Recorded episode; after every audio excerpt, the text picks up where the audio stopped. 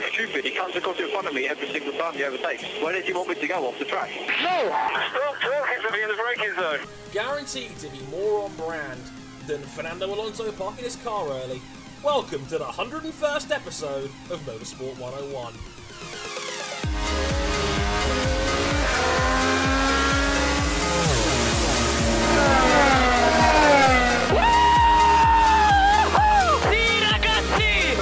It, mate. I cannot believe you are the world champion! Welcome to episode 101 of Motorsport 101. 101 Squared, the on brand edition of Motorsport 101. I'm your host, Andre Harrison, and uh, God, I thought I chose a good time to bring back the old guaranteed intro from, from yesteryear. Thanks, Lewis, for putting together that in episode 100 to remind me how much easier it could be to do intros. And shout out to all you guys on YouTube listening to listening to this live show. Um, we're doing this live. We we are on on YouTube as we speak. It'll be a little bit cleaner um, in the post production version because we're recording this locally as well. But we are live on YouTube as we speak. Shout out to everybody in the stream that is listening in with us right now. Twenty five of you guys right now with us listening in. Thank you very much for that. I know we look a bit weird right now, like because like my microphone's on my windowsill. That's why I can only see like half my head at all times, unfortunately. But it is what it is. With me, as usual, Mr. Ryan King. Hello, sir. Hi. And now there's a visual medium to my waving. How disappointing for us all.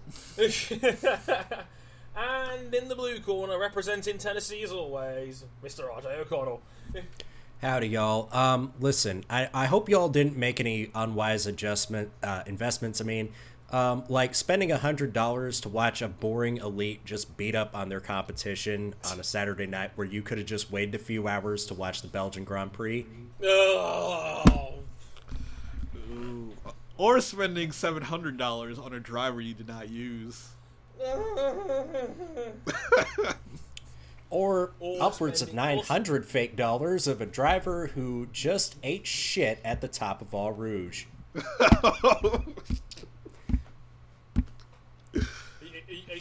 Gentlemen, are you finished? Yeah, we're done. Yeah, we're done for now. More on my Centennial Cup woes later.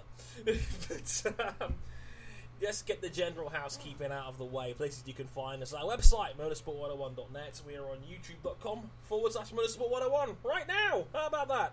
We're on facebook.com forward slash motorsport101. We're on Twitter at motorsport underscore 101. And if you'd like to follow us personally on Twitter, we are at Harrison101HD, at RJ O'Connell, and at Ryan Eric King. That's with two Ks. And if you really, really like us, you can back us on Patreon at patreon.com forward slash motorsport 101. You Give us your damn five- money. Yeah. it's it's flipping pills right now. Like, that might be the whitest thing I've ever seen in my life. Um,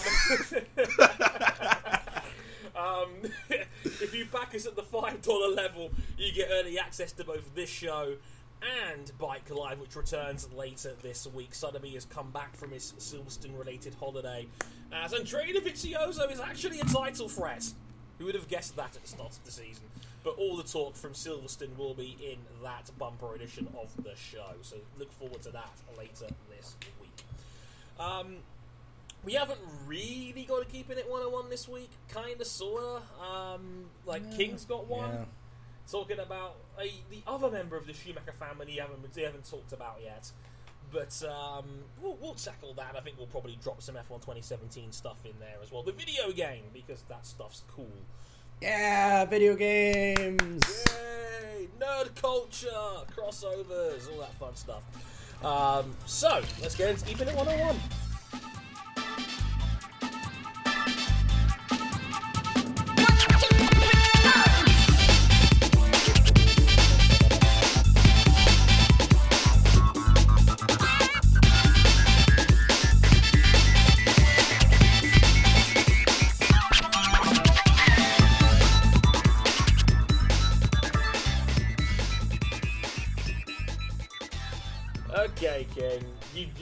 You this one up at the 11th hour. Talk to me more about the other members of the Schumacher family.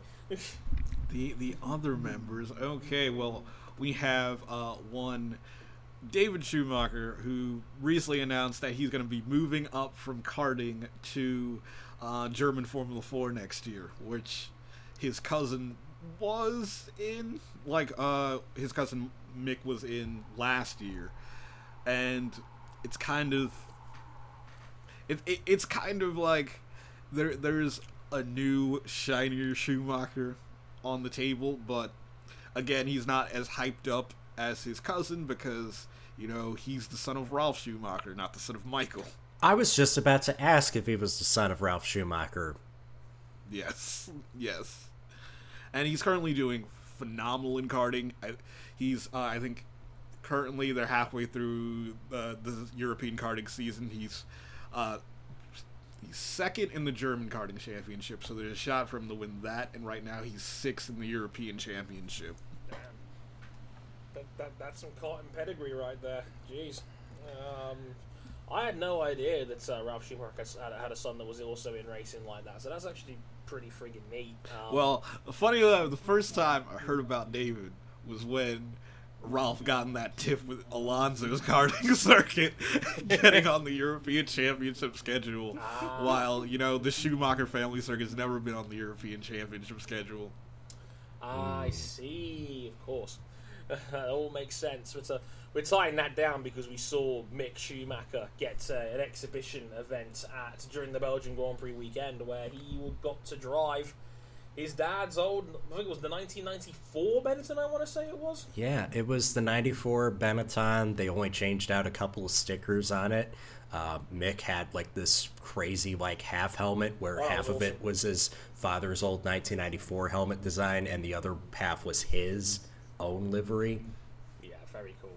Very cool. As, as, a, as a helmet enthusiast, I can tell you that is top tier right there. Very cool shit. Yeah. Um, Well, but uh, that was that hit me right in the feels because you know like I was a huge Schumacher fan growing up and just seeing this son out there doing what his dad did um, very very cool I have to say. That's a, so shout out to Mick on that on that one.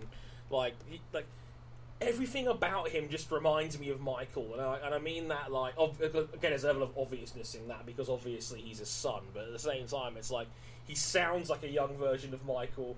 He looks like a young version of Michael he has all the mannerisms already. He's got the helmet design. He's totally on brand with the family line, and that is so cool. I would love to see him in Formula One one day because you you're like you know the second a second generation Schumacher in the modern day would be pretty sick, especially if he ends up being half the talent that he the, uh, the, the if he's half the talent his dad was, and he's gonna he's gonna be very very cushy in Formula One, so to speak. Um, so yeah, that was very very cool indeed. So um, congrats, yeah, congrats to Mick. That was a, that was a really cool moment, and uh, yeah, lot of dry eye in the house on Twitter when that was going on. And shout out to the Formula One YouTube channel; they did a great job of putting the side by side footage uh, together. That was very very cool as well. Like I'm glad that Nice. that- I'm very glad that uh, Liberty Media and the guys that are running the YouTube channel are actually digging into their archives to bring up footage like this, especially some of the older onboard footage. Because like in the run up to this weekend, they had like the onboard of Hakkinen when he was fighting Schumacher in 2000, and of course that pass um, down the Kemmel Straight with Zonta in the middle, and it, seeing it from that angle, it is so sick. um, just seeing the three of them going three wide down the Kemmel Straight, and then like the previous lap when Schumacher pretty much cut Hakkinen off right on the apex. That would that like it, it's firmly in the bracket of moves that would not fly in 2017. um, but in, in 2000, it was fair game pretty much. Um, but uh, yeah, just just unbelievable stuff from the F1's YouTube channel. Great job on them for using their archive. Like their F1 channel is getting better and better by the week. I I don't know if you've been watching it, but I'm a big fan of Grill the Grid 2017. Just seeing how the guys interact with each other. Um, even the really awkward ones like Sauber, where they don't really get along, but it's like we will come together for the sake of answering quiz questions, and uh, they're all got, terrible. gotta look good in front of the media. Yeah, and you know they, how terrible they were. like. The one that was funny was Renault. Like Renault, for example, with like Hulkenberg and Palmer. Like those two blatantly did not get on answering those questions. Like Palmer thinks he's such a know-it-all, and Hulkenberg thinks he knows everything. So it's like two guys with enormous egos beating heads of each other all the time. It's hilarious. Um, but yeah, F1's doing a genuinely um, great job of um, getting their media out there. The new approach, I'm definitely a big, big fan of. Speaking of new media, uh, for those guys that are watching on YouTube, this came out uh, this this past week. I have the steelbook edition because it's very pretty. Uh, I think because in, in the world of gaming, we all need more steelbooks. Steelbooks make everything better. Um, and yes, F1 2017 came out. I love that everybody on here has got like all the moody, serious faces on, except for Daniel Ricciardo, who like literally can't help himself because he was like he's just stolen Sebastian's lunch money out of his back pocket. Um, I think that's fantastic. but um, F1 Daniel didn't get the memo. You got to have that like stoic cover pose sort of deal. Yeah, it's like you know, the arms crossed, the pose into the camera, like like it's a, like it's a Monday night football game. Lewis Hamilton, University of Stevenage. and uh, yeah, the, the po- arms up, the pose, the grumpy look like, yeah, I'm serious. I'm a racing driver. Um, but uh, yeah, F1 2017 came out this past Friday. Um, before I really get into it, I want to, I just want to say now we're actually recording this live. I want to say a massive, massive thank you to Christina and, and the guys at, on Cody's team for not only letting me into the public beta so I could actually test the game before it came out, but also sending me a really friggin' cool care package, which included a T-shirt, a pen, a mug, which is now residing in my bookies at work for all our free tea that we drink, and this really cool notepad as well. Because like like uh, Catherine will love me for this one. Uh, Catherine Brenham, I know you're listening to this. Who loves a good notepad? This is so sick. like it is such gangster. I am. I am not. I am not above sending out for the cause. So. Shout out to everyone at Cody's for sending me that cool stuff. Really appreciate it. As King just looks on with a disgusting look on his face. like Dre, you sell out. I was like, I didn't sell out. I bought in. So thanks to Christine and everybody at Cody's for hooking, hooking me up with that cool stuff. Uh, maybe next year, if we if we grind out enough, we can get on the press release list. Who knows? but um, We, we should definitely start. We should definitely start a co-op championship. That'll definitely get us on the press release list. Yeah. um, jeez, like, it, it is it is funny that uh, this game's out now, and I mean, King, like, what did you make of it all? Like, like, like it, the game's been out for a few days, and um, for me, I'm really enjoying. it. I think it's a fantastic game. I mean, what do you think? Uh, since since I only play career mode and Yeah. like, pretty yeah, pretty much only career mode. To me, it's the best Codemasters game that they like the best Codemasters Formula One game they've ever put out. I think so. I, th- I like the reviews for it have been insanely good. Like they're in the upper eight sort of range. I think, they I think they're batting at about eighty-seven on Metacritic right now, which is by a mile their highest score for an F1 game they've they've put out in recent times. Um, man, I think it's justified for the most part. Like I, as, as a career mode guy myself, I think the career mode itself is fantastic. Um, the handling model of the game is great. It's it's a, it's it's very it's very satisfying to play in the sense of like normally when in my days of let's playing, um, like in, in my days of let's playing, I was a live commentary sort of guy, but because the game was so floppy on hand and you could talk while playing at the same time quite easily. In F1 2017, you can't do that. Like the game is just it, it sucks you into its zone where you have to concentrate hard to drive and the more you put into it the more rewarding it is on the back end i think it's fantastic in that sense it's harder to pass cars this year because they nerfed the slipstream effect so that, that definitely helps um, Well, like they kind of nerfed it because that's how the cars are. yeah exactly life. you know so you know it, you can't slipstream quite as much this year because you know the cars themselves are you know it's very authentic to real F1 right now. The one stoppers are overpowered, and you can't really tow anybody anymore. But um, yeah, like overall, I think it's a fantastic game. The new R and D tree is great. I love the fact that you can basically build your own version of the car, basically, and you choose, you know, where to develop. You know, you, you can improve the car's reliability, or you can go down the road of chassis development, powertrain development, or aero development, depending on you know where your car might have weaknesses compared to others. Because every car is different in the career mode, and every team develops differently as the career mode goes on. It's all at random, so no two career modes are ever quite the same. Um, Unless you're at McLaren. and in this case, it's if unless you're in McLaren, in this case, it's all terrible all day. Um, Shout out to my man Scott Woodwis for doing that. And on a serious note, shout out to Ben for being masochistic enough to pick McLaren for a career mode. You're a better man than me, Ben. I'll give you that. But um, yeah, that is. Um, you know, that's kind of nuts in that sense. That, Yeah. uh, you know, like, I had to look at the uh, sys- I had to look at the system requirements for this thing. I think I got to do a little bit of upgrading if I want to get this game because it sounds badass. I just don't It have is. enough RAM for it. It's, Yeah. it's it's great, and you- you've got the classic cars they've thrown back in there as well, and they are stacked full of them from Oh, the 80s, 90s, and 2000, God, even the 2000, even the 2010 Red Bull RB6 is in there as well, which won Red Bull's first championship in 2010. And they feel significantly different. Like I've I've driven the F2004 game. I don't know about you, but it's so fast. Like it is as fast as like the modern car. admittedly it, it's more realistic than the original one like when i'm when you say it's so fast it's so grippy like Yes. you could take all the corners but there's like no top end speed Yeah, it's like it's, it's like playing Wipeout again. It's just like, oh, this Faisal's really fast. Like it's like it's got all the handling ability, but like they haven't got the top end speed that the modern cars have. But like the, the amount of mechanical grip is just off the charts. It's ridiculous.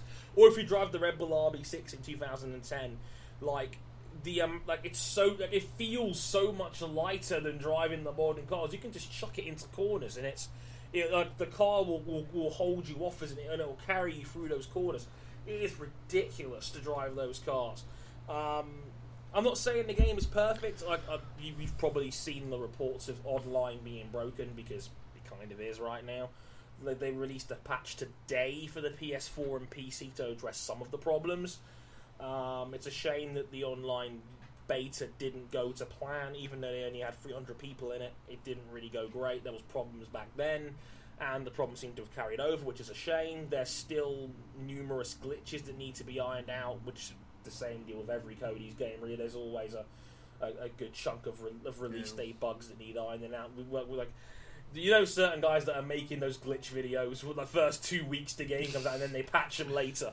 And you know, I'm looking at yeah you. like I, i've only noticed like like i've only noticed three like big glitches during my time playing the game like one thing that constantly happens is the skybox you know the clouds the clou- like it constantly glitches out where it's like it stutters and stuff like that uh, also the drivers kind of like sometimes just disappear from their cars where like you're, you're racing against an empty car and then another one is the textures sometimes just don't load in so it's all like just blurry pixelated Yeah, textures sometimes So, my brother's had that on the PS4 because he's got the PS4 version in the game, and he's had a couple of the, where the glitch, where like the helmet won't, won't render properly. It's very weird.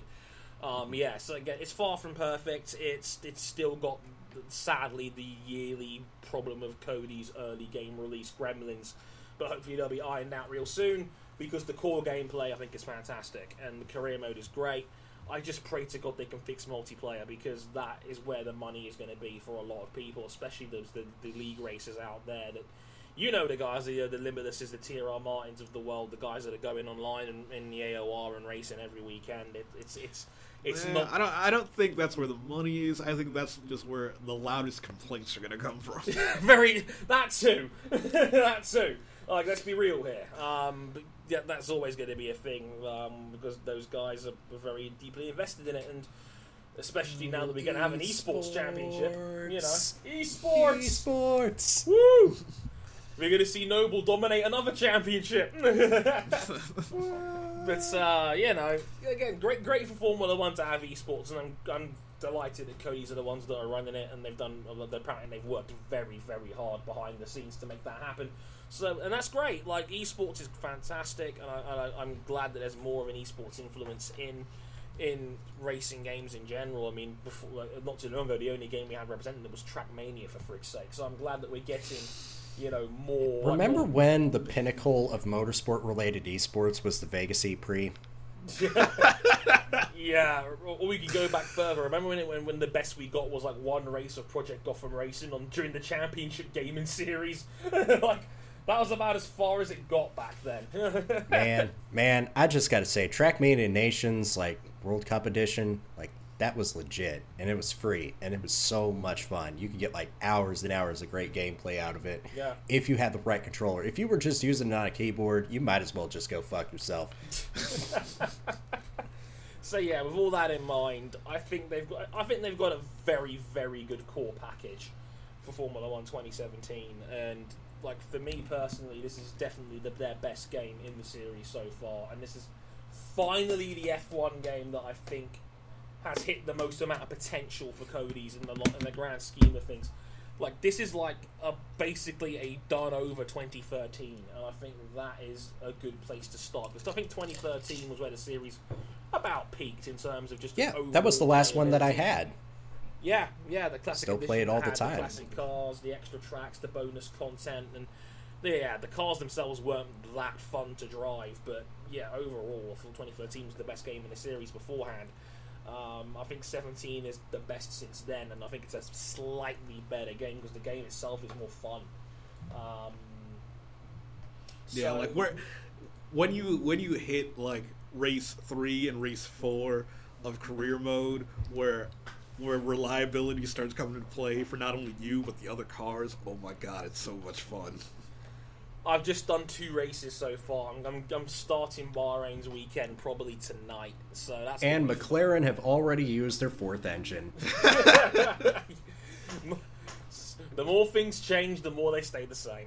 Um, but yeah, I I will probably do at least one full game review video of the game itself in the next couple of weeks when I find some time. Um, I've still got my old capture card growing dust somewhere in the corner of my bedroom, so I might I might put it to use for something. Um, so stick around. There'll probably be more on that, you know, in the in the coming days. Uh, so stick, look forward to that. And who knows, I might do a one-off career mode episode or something. Like uh, that, that, you know, like I'll, I'll- come out of retirement for one night only. It's like, yeah, let's do Bahrain. Oh no, my engine's failed. Great episode, guys. See you in Baku. But Is that um, Paul di to come back? yeah, like stick to reporting, son, basically. But um, yeah, um, that'll just about do it for keeping it 101. Let's get into Formula One and the Belgian Grand Prix. So,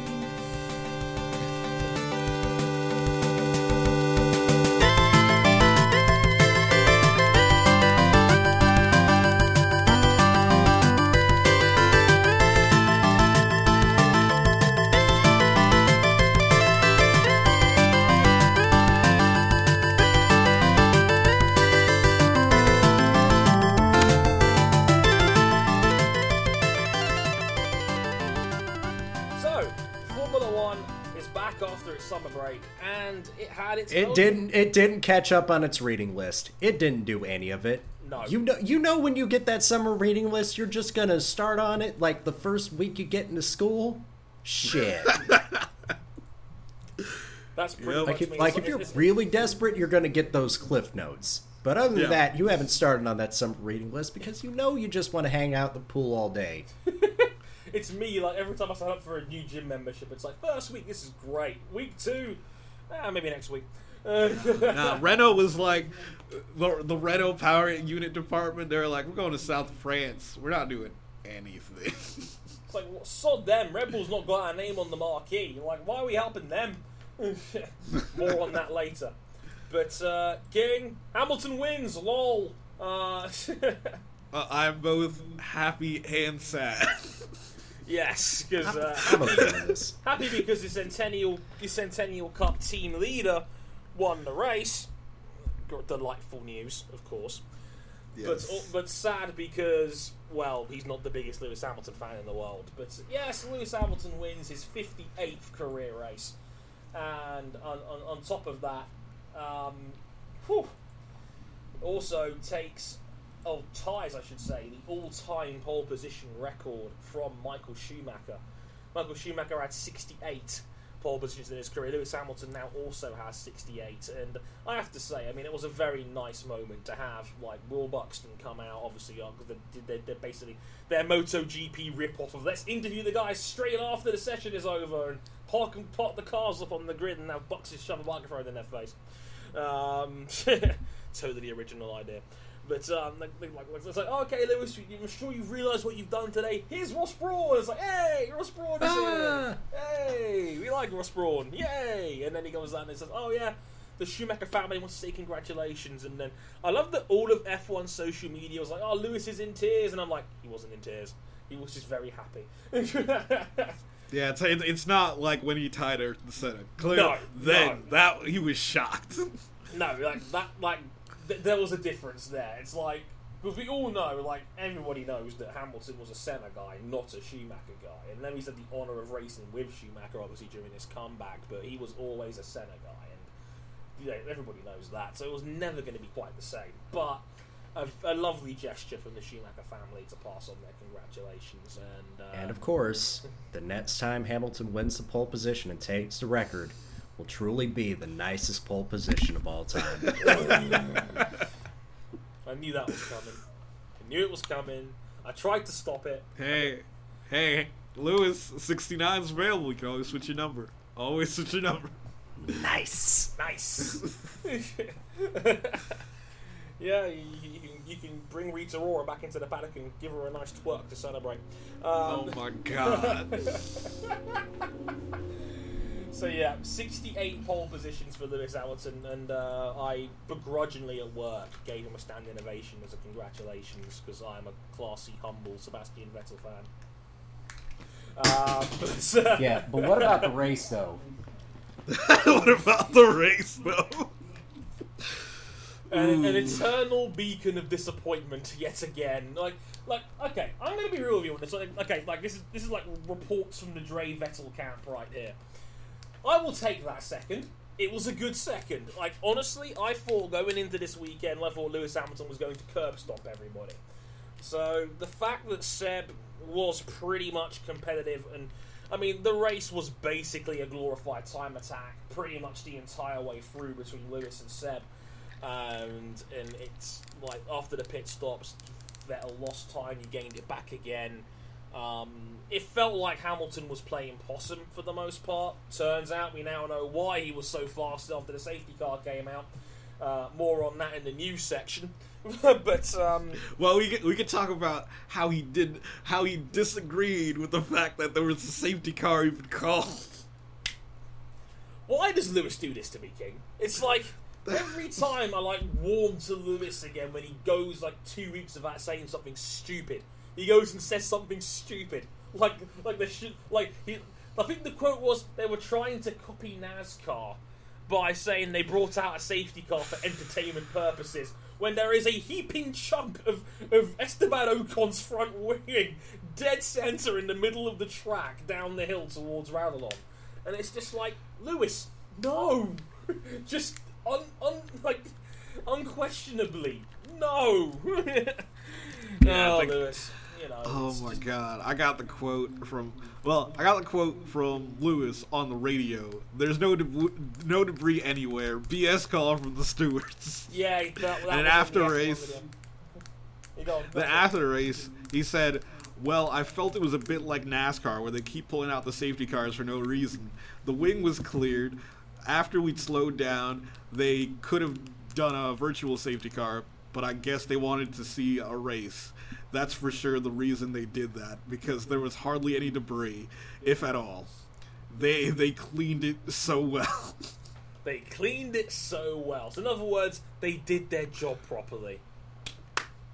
What a guy, Lewis! What a guy! Brilliant observational God. skills. Uh, oh, Lewis! It's like, uh, like, like, if he never said anything, he'd be a lot more likable. it's just a frustrating. Yeah. It's like, he just says so many dumb things sometimes, and this is just another one of those things to qualify, which is a shame because it was a magnificent Yeah. drive from Lewis. And like to be honest, like about Lewis Hamilton on track, I like him. Off track, I like him, but there's that middle in between part where he's like right before and after each race, where it's like, can you please just not, like not say anything, just get through this. just just just don't say any like like like go back to McLaren Lewis Hamilton for just like 10 minutes after a race immediately finishes. Bring back Corporation Hamilton just for the Yeah, like like you you can go home next day, ball out all you want, cause I don't care. yeah, man. That'd be great right there. It's a shame because, like I said, it was a magnificent drive from Lewis. That was that was 44 laps, 44 of, of sustained pressure from Sebastian Vettel pretty much the entire Grand Prix, especially after the safety car, um, the second safety car, where basically Seb was on the ultra soft tire and Hamilton was on the soft tire, and I was and I was sitting there going, "Easy pickings, here we go, we got him now," and then it's like, "Oh." What do you mean the Mercs is just as fast on the soft tyres as the, as the friggin' ultra softs? I hate this sport. I wasn't salty, not, not not in the slightest. But I, You I, know, I love, besides the, the the controversial part that we'll get to later, Lewis actually employed some like ingenious defensive driving tactics where he, where he would you know he'd lift going into Eau Rouge oh. so Oh. Vettel couldn't go flat out through Eau Rouge to chase him down. I, I have to say that is straight up gangster shit from Lewis Hamilton right there. Like that was an incredible bit Yeah. of nous from Lewis. It was it wasn't dirty. It wasn't like underhanded. It was just solid. yeah, yeah, like dude I- knows how to drive. Yeah, it's it's almost like he's one of the six or seven best drivers of all time or something. Um, yeah, it's like I just sit back and I just go. Oh, I I read that and I was like, "You motherfucker!" like, I was so angry I read that, but only because it was like Ronnie O'Sullivan levels of genius right there, just to just to concoct something up like that. Like ninety five percent of drivers ever would not think something like that, and.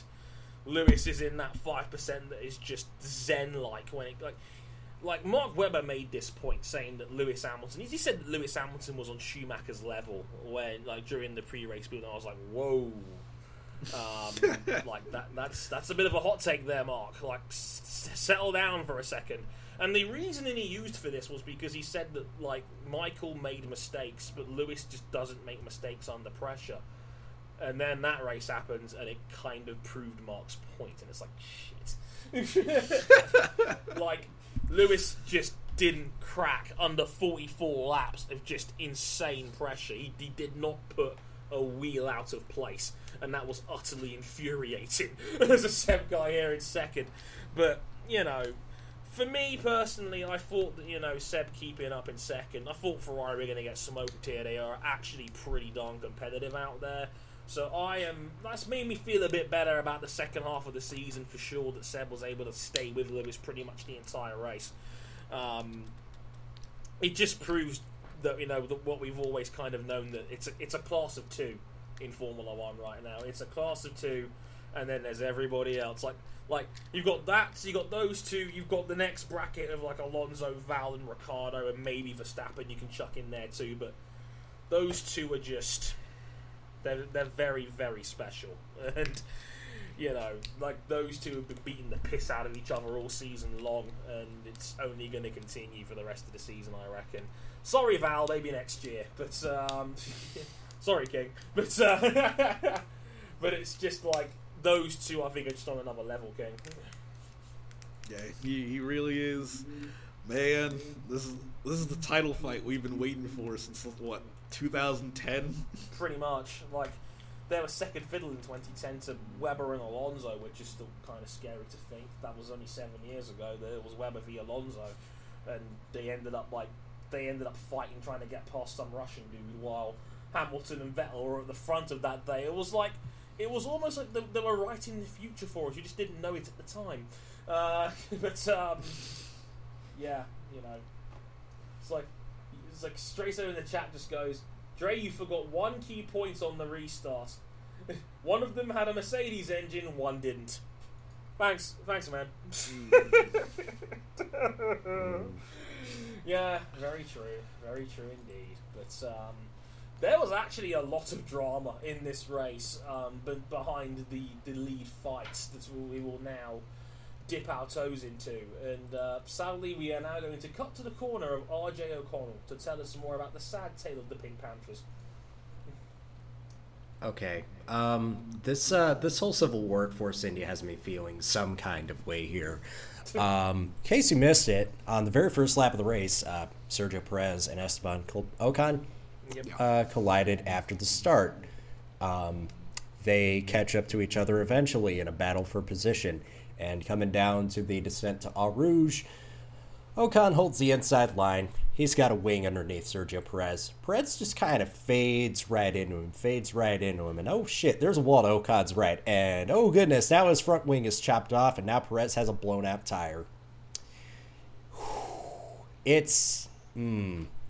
This uh, this was starting to escalate after Azerbaijan. If you remember that incident where, similarly, um, one of them just kind of chopped the other off coming out of a corner, and it ruined one of their races. I believe it was Perez who got the worst end of this deal. Yeah. Uh, Perez gets the worst end of this deal again, and now everybody is upset, and now Force India are having to tell their kids, "Hey, hey, y'all just just chill for a second, just, just, just uh, you know, just cool it, cool it, Fits your face." They, they told him to take your ball and go home because nobody can play together anymore. They basically said that, like, they said, Force India said, this is not going to happen again. We're not going to let them race anymore, basically. Which, is Yeah, and they pretty much said they pretty much said if it happens again, uh, you could expect a race ban from us here at the team.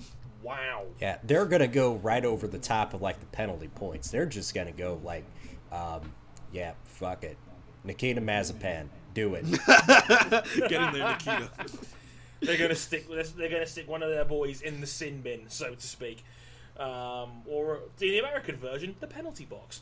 But um, You yeah. know it's bad when when freaking Jacques Villeneuve is, uh, is the voice of reason with his recent comments today uh, on Yeah. Perez for driving dirty. And I listen, I know Perez kind of races with a with a bit of an edge, and some other people haven't been happy with him lately. But you know, it's this is still a really good team. Um, it's just a shame that they can't get their shit together um, and cooperate on the same level. If they weren't decisively the fourth best team on the grid, every race in and race out, they, they would probably be in trouble losing fourth place, especially if this keeps up. Absolutely.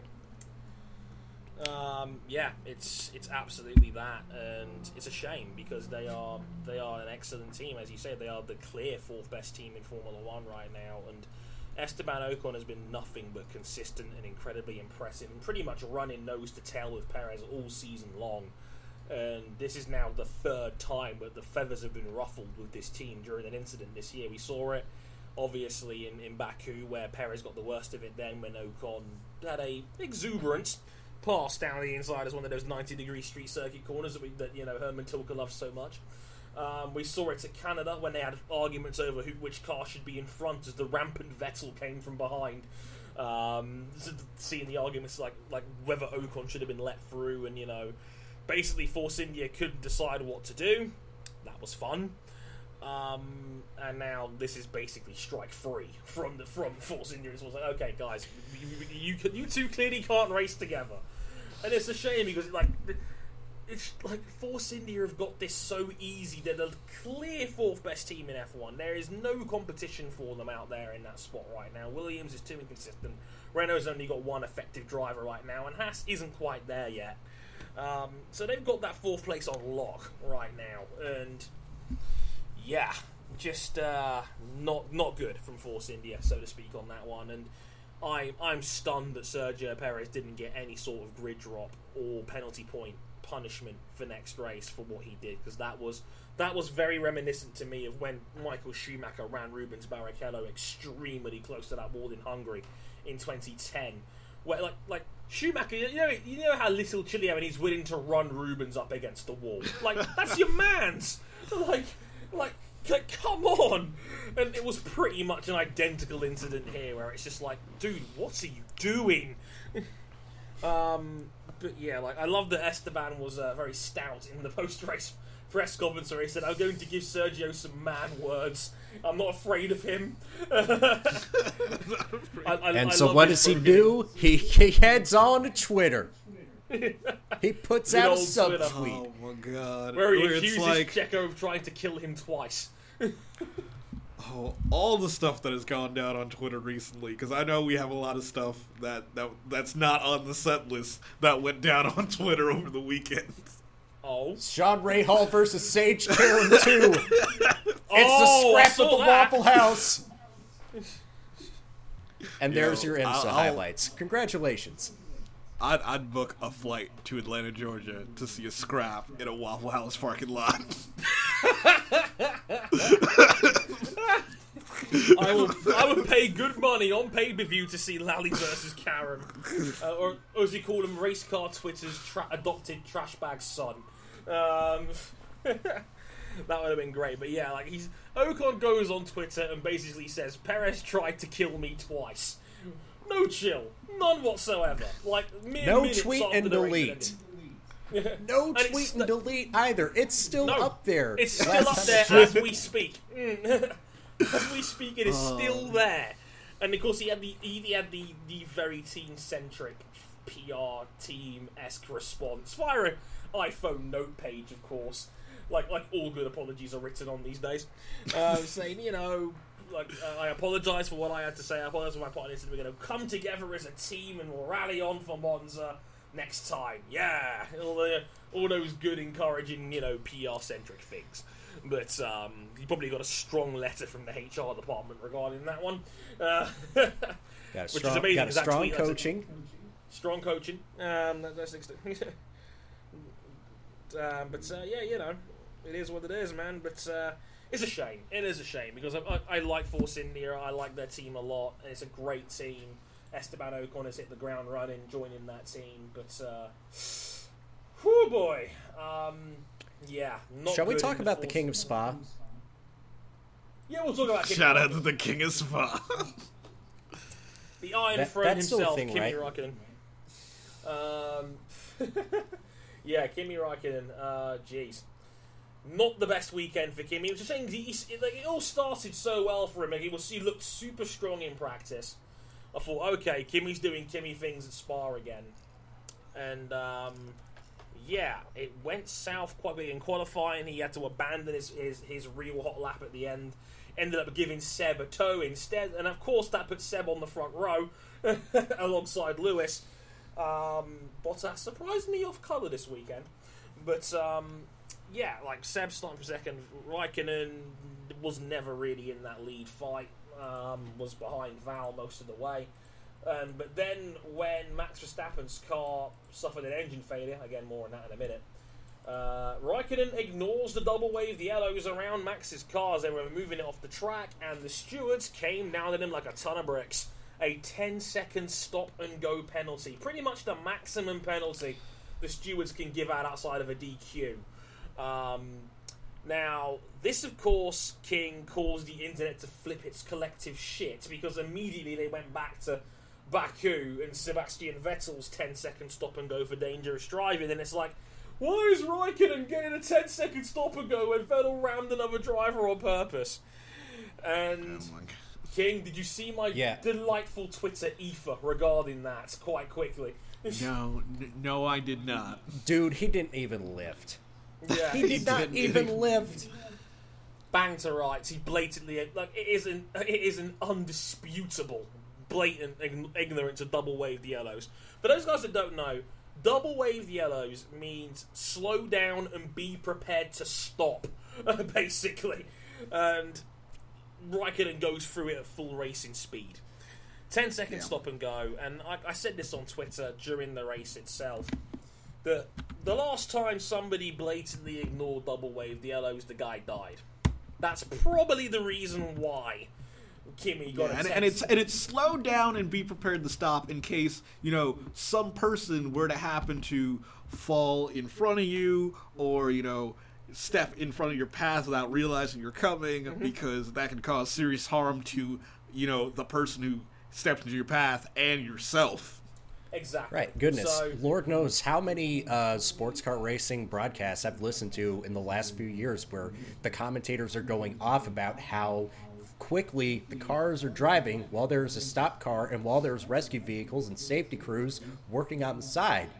So it's not just an F1 Exactly. thing. Yeah. it's not just an F1 thing, and any rule that endangers people in terms of safety breaches is going to be clamped on hard. And I'm glad that the stewards dished out the basically the biggest penalty they could for something like this because what Raikkonen did was blatantly super dangerous. Um, and yeah, like I'm, I have no problem with a 10 second stop and go at all. Again, a lot of people on the internet did, and I was like, like the amount of people, King, that tweeted me, you know what, fair points after I put that out there regarding what happened with Jules. It was a good half dozen. I'm not even humble bragging this. Like, it was a good half dozen. It was like, uh, Dre, Dre, that's actually a pretty fair point. Like I'm surprised after you know that incident that you know ignoring double waved yellows isn't a disqualification now. Like it probably should be, in all fairness. Like because that is just so dangerous. Like man, like I, I would not have a problem if that was an DQ. I'd be totally okay with that. And the same way that I was for those guys that are going to comment on this being snipey, like I, it's the exact same I said with Seb. If he if he got DQ'd for ramming into Lewis, I would have I would have completely understood the decision. It, it's you just can't do shit like that. And yeah, I, I like I find it amazing that Raikkonen like like was completely oblivious to this on the team radio when he found out he was getting a 10 second stop and go, and it was like, Kimi, you drove past the car at full speed, like Because they because the thing is that the culture in Formula One that they were so used to this, so, so by the point that they actually started enforcing it, they're like, what? Why am I getting penalized for doing something that I've always done? Yeah, it's a very good point.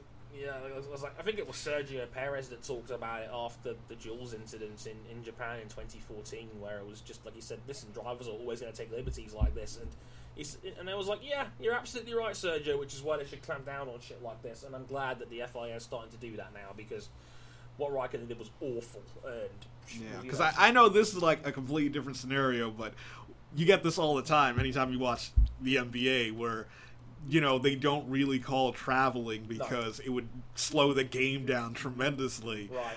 It's the same situation where the FIA never really called out people for double waved yellows because it would it it would make the races less entertaining.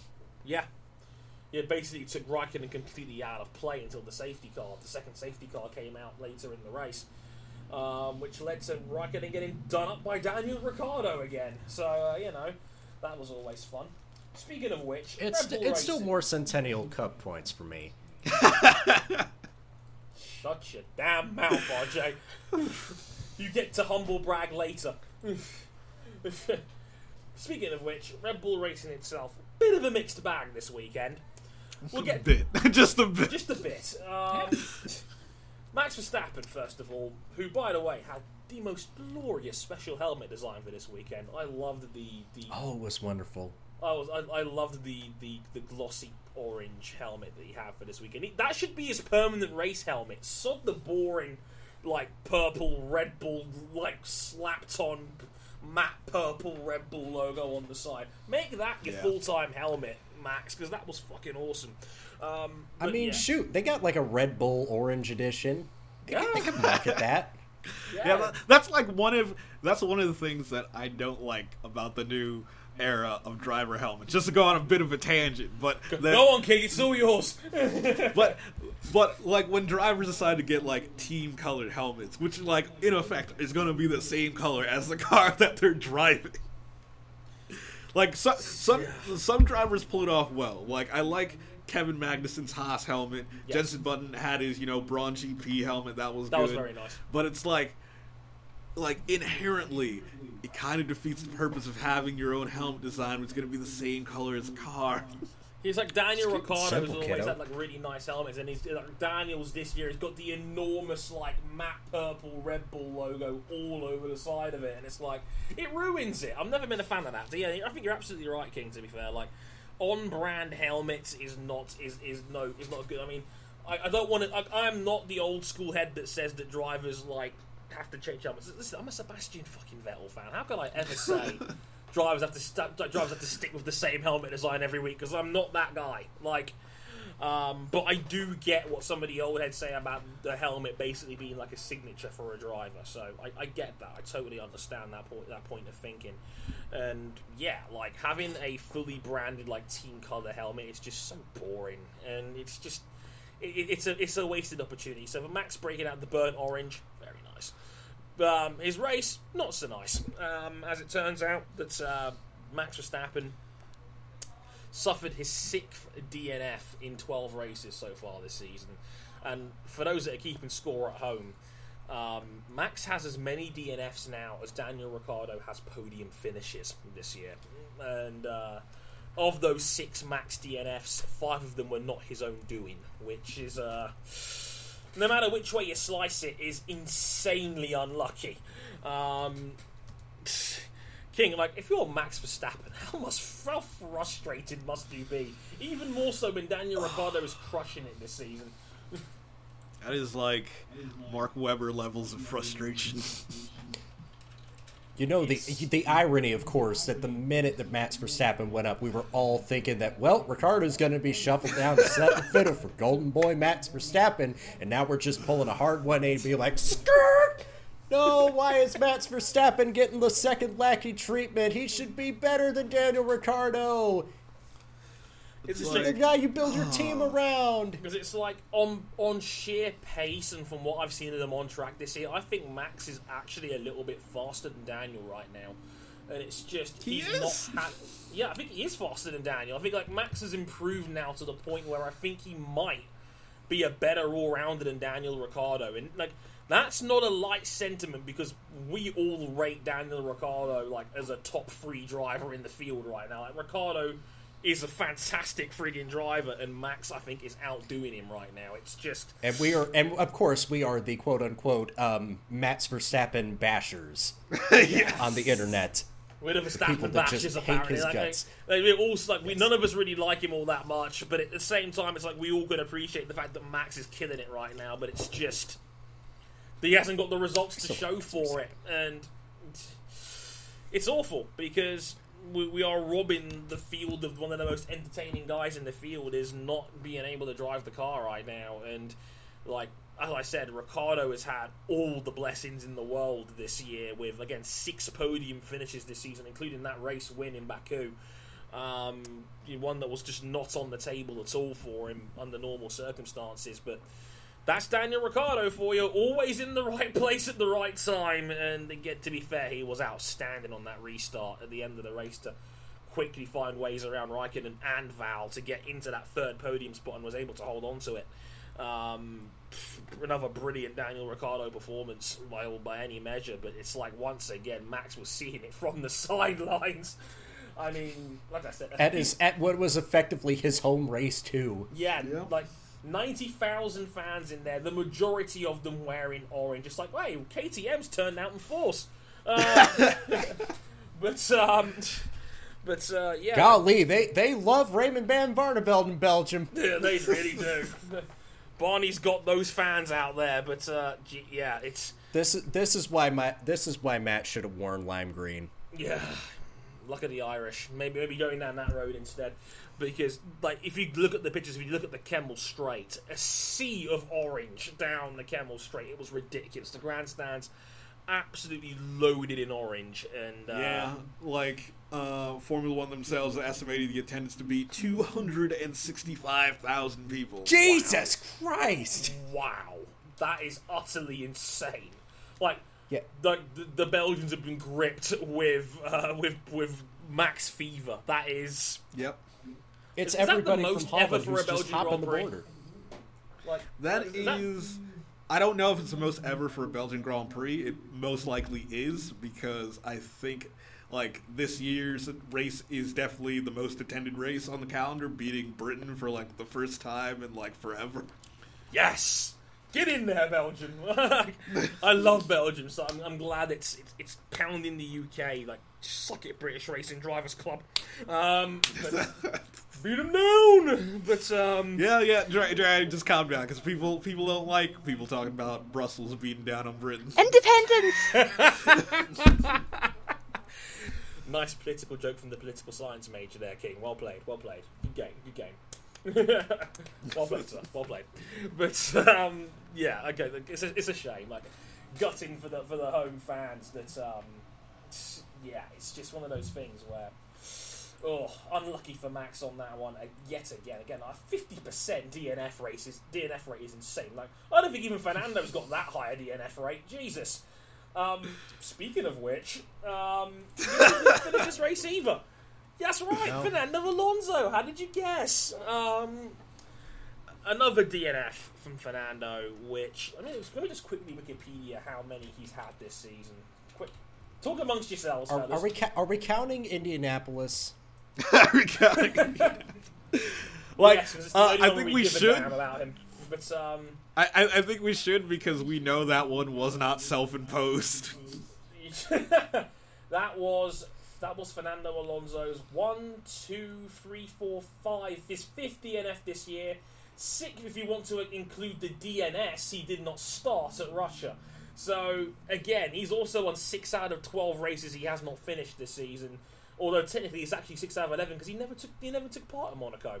So he's actually got a worse DNF rate than Max Verstappen does at six out of eleven compared to six out of twelve. The more you know. But uh, yeah, Fernando, another DNF, and um, well, it this is like the straw that broke the camel's back for me on this one because it's like, like I saw, I, I, I saw. I saw the usual range of tweets when Alonso's getting curb stomped down the back of the Kemmel straight by people because Alonso had one of his amazing starts where he was up to seventh place by the end of the opening lap, and then quickly he was dealt with with the more powerful cars behind him like Grosjean and. And, and Magnussen and whatnot in the Hasses, that obviously in a much better Ferrari power unit. And then Fernando was like, "No more lady off for the rest of the race." it's like it was like Oh my oh. god.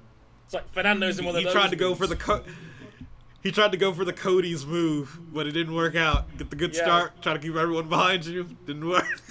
It's like, like he gave he gave him the full "not now, Jeff," basically. um, but um, phew, oh dear. Um, not only did Alonso shut his radio off, he did bring it back later on in the Grand Prix. And uh, again, I, I, I want to take credit for this one. I've got to give credit to the Formula One subreddit. Hey guys, um, still hate us? Um, you know, hope you don't. But uh, yeah, the Formula One subreddit came out with some interesting Alonso radio quotes after the race. I think it was about it was about five laps or so to go, or something like that, where Alonso asked, "Is there rain coming?" And like McLaren said, "No, there's no rain on the radar." And then a minute later, he goes, "Engine problem." And then it was like, and then like uh, McLaren's like, "Okay, box to retire the car." And then Honda, about two hours later, said there was nothing wrong with the power unit. Honda oh, was God, like, "Oh, like they're not doing it." Like, like this is like revenge from Honda for all the times Alonso's ragged about their engine. Just like, no, no, no, no, no, no, no. We've had enough of this shit. yeah, like, no... like, do do we not remember early in the season when he did the exact same thing? And before the race, he even called his shot, saying, "If I'm not in the points, I'm not going to finish the race." and like we we we all just like we're all surprisingly okay with this. It's just like if this was any other guy, we'd be curb stomping him right now for being unprofessional or for being a quitter. But because it's Fernando Alonso and because people have because he's done such a brilliant job of digging himself into this hole, it's like we all just feel sorry for him now. And I've had enough of it, King. I've had enough of the sympathy brigade on Fernando Alonso. Like the man knows exactly what he's doing. Like Yeah, like Yeah, this on- is it's the it's the best part about it. it's, it's like it's it's almost like he's the John Cena of Formula One. He is. It's like I'm going to I'm going to do everything in my power to play up to the crowd on every given. I'm gonna I'm gonna sit on the Hungary Parc Fermé with a deck chair, copying his own memes, which he fully embraced when he released his own mobile emoji app. Uh, you know, he's he's gone into the crowd after Canada. He's gone into the grandstands to kiss up to them. All us fans are like, "Look at Alonso! Look at him! He's such a great guy. He's interacting with the fans. What a guy! Nando gets it." And shout out to Helena for milking that cow dry. But uh, it's one of those things where it's like, I, I like I see through you, Fernando. I see through you See through you. like I know your game. Mm-hmm. Like I've had enough of your shit, Fernando, where you're being like the shameless kiss up to the crowd, but you're actually just doing it to hide your complete unprofessionalism. Like, oh yeah, I'm gonna park this car because I can't score points. I'm gonna take my ball and go home. I'm gonna complain about Honda at every given opportunity. Yet we call Pascal Wehrlein the princess of the paddock. What is this? What is this nonsense? Like, you, like I find it amazing that we have given Fernando such a leash for a guy that has not won a world championship in 11 years. That a guy that has no career foresight, no political nous, overpays the crap out of his clearly shitty agent, and he wants to sit there and tell us that he's this innocent victim in all of this when he's clearly walked through a minefield knowing what he was going to do, and then we applaud and feel sorry for him when his leg gets blown off. No! I'm tired of this, King! I'm tired of this shit! I don't You're- want you're- this you're Alonso tired. pity. You're tired of Fernando having the political prowess of a puppy. Like again, like he literally has the poli- like puppy doesn't know what to do, but everyone loves puppy because puppy's adorable. That's exactly it! Uh, it's They're like good dogs, Dre. They're good dogs, Dre. Yes, 12 out of 10 must ignore top seat again. no, no, I've had enough of this. The, like, the man's I like, haven't. oh no, how do we get him out of Honda? You turned down a Mercedes seat! You chose to be. You chose to be there! Why should we feel admittedly, sorry for you? ad- admittedly, you chose to be there after like burning down Ferrari and walking. What can I say? You know, McLaren, Honda. You know, all all the titles they won. It was, it was pretty much a guarantee that that Yeah. stuff would happen again. Yep. yeah. The, the team of the 1980s was definitely going to be the team of the 2010s. It was just, it was destined. And once you paint the car orange, I mean, my God, that's just like guaranteeing a, like a minimum eight Pete. Eight Pete, like. I despair. I just. Ugh, Come home like, to America, buddy. it's like Alonso, please go to IndyCar, or at least you'll have a bit more fun where you don't have to pretend to play this shitty political game with the fans. Like, Come Like- to Alabama. Come to, come see my home race. Do it. like, like honestly, like I am fully on board. The just get Alonso into IndyCar wagon. Now I'm getting sick of this shit. Like, like, because like he's he's got the fans on a fucking string at this point, and like they're all they're, they're balls deep in let's feel sorry for Fernando guy when he's. He's, he's backed himself into this corner and now he hasn't got the political prowess to get out of it and now we're all meant to applaud him like he's some sort of top driver which he is undisputedly he is but he yes, yes. Pup, puppy is definitely adorable. Like everyone loves puppy. It's, like- without a doubt. But he just keeps peeing on the rug. it's it's he keeps humping the postman's leg. It's one of those things where it's just like it's like Steph Curry in the NBA, where it's like he was a superstar, but we were always like kind of afraid to really criticize Steph Curry when he choked away the finals in 2016 because it was like, well, Steph Curry's adorable. Like we can't criticize him. And it's the same. Whoa, whoa, whoa, whoa. It would mean whoa, it would mean we're spending less time criticizing LeBron James unfairly. Yeah. or less time criticizing, you know, the the NBA's, you know, regular season schedule, which, you know, Ugh. for some reason the Golden State Warriors felt like they had to, you know, get the all-time wins record to, you know, feel important. Then, you know, Si- none of the guys were Sixty-seven rested. point five. Sixty-seven point five. Dre over or under. over. Let's talk about Ferrari. I, I, I, I yeah, it's like, uh, yeah. Side side note, take the over on Golden State. They're actually better than last year, which is actually terrifying. Um, yeah. Uh, let's talk about Ferrari a little bit more. Like again, not a bad weekend really. Second and fifth, second and fourth for the Ferraris there, which is about the which is about the past score for Ferrari this season really. Um, Yeah. But uh, yeah, get your fan fictions out, get your ice cream memes at the ready, and talk about Frozen because Kimi Räikkönen is back for next season. Hooray! Yes. And the crowd He's on the goes Mark wild. Webber deal. yes. Uh, Um, sorry. hand it to Scuderia Ferrari for just being like, "Fuck you, young talent." Not yet. I, I don't know. Part part of me like I, I don't want to offend Dre here, but part of me is like maybe Sebastian Vettel was afraid of have of even the possibility of having Charles Leclerc as a teammate. Say that again. Or Max Say Verstappen. that one more goddamn time. I will fly over there, King, and fight you on the other side of the street. I'm not saying having having the Ferrari's chosen son as your teammate. How dare you make such accusations of cowardice? I will challenge you via trial by combat, King. no, but um, yeah, like Ferrari, like, like all I say in response to this is, "Hello, internet. Sorry, your silly season's in another castle." Um, It's in America. yeah, it's in America. More on that later. But uh, not here, folks. Not here. Because yeah, it's looking like pretty much all the top six is going to get retained. I think that I think Mercedes are waiting on the Valtteri Bottas extension, but I think that's imminent, so to speak.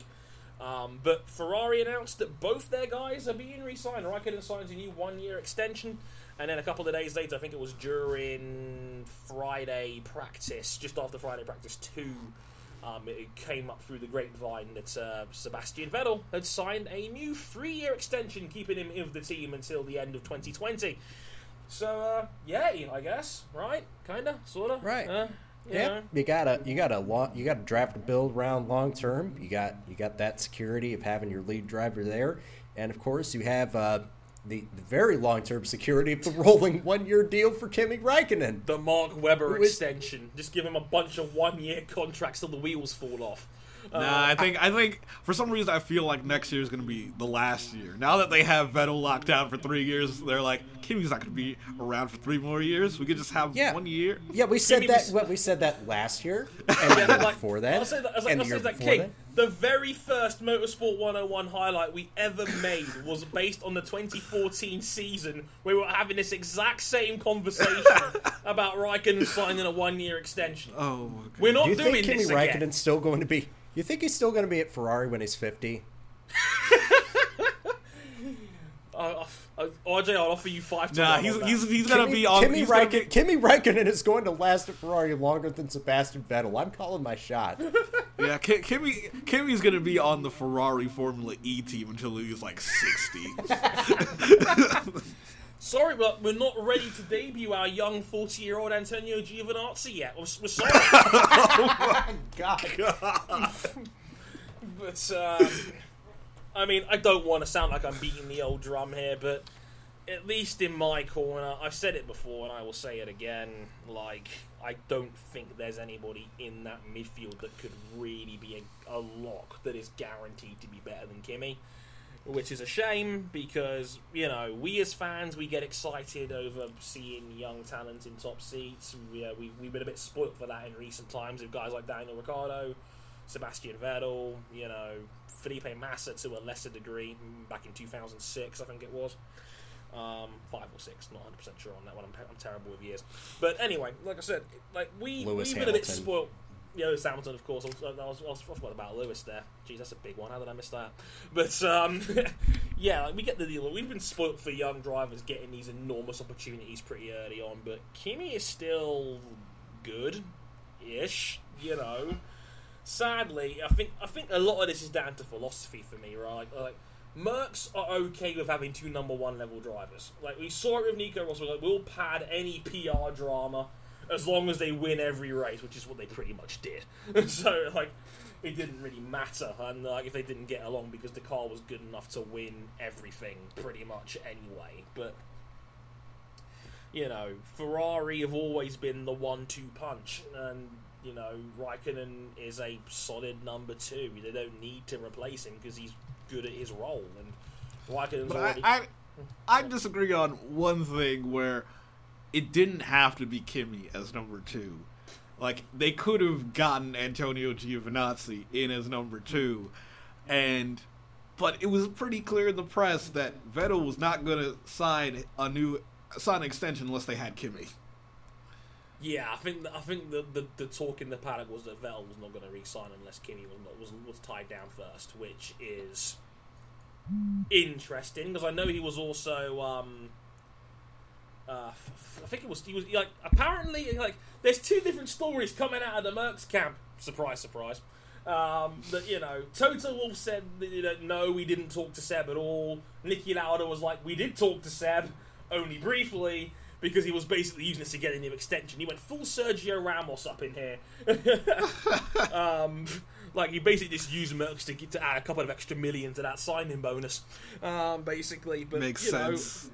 Makes sense. Like he basically just used Mercs as leverage, basically, and yeah, he said straight up was like, yeah, we did try and sign him. Niki, like he was like, yeah, we tried to get Seb, and Toto was like, no, we didn't. What are you talking about? Once again, Toto Wolff and Niki Lauda not on the same page. What a surprise! Yeah, because I, I think like Lauda and Seb they have a history because before Lauda went to Mercedes, he, Lauda was you know pretty much working for Red Bull because Red Bull being an Austrian team, he's Yeah, you know one of their most notable Austrian drivers, so he has a relationship with Seb. So of course maybe the, the topic conversation came up. Hey, want to come over to Mercedes? Yeah, and Seb was quickly like, nah, not really. Nah, to be honest with you, Yeah. I, I like it here.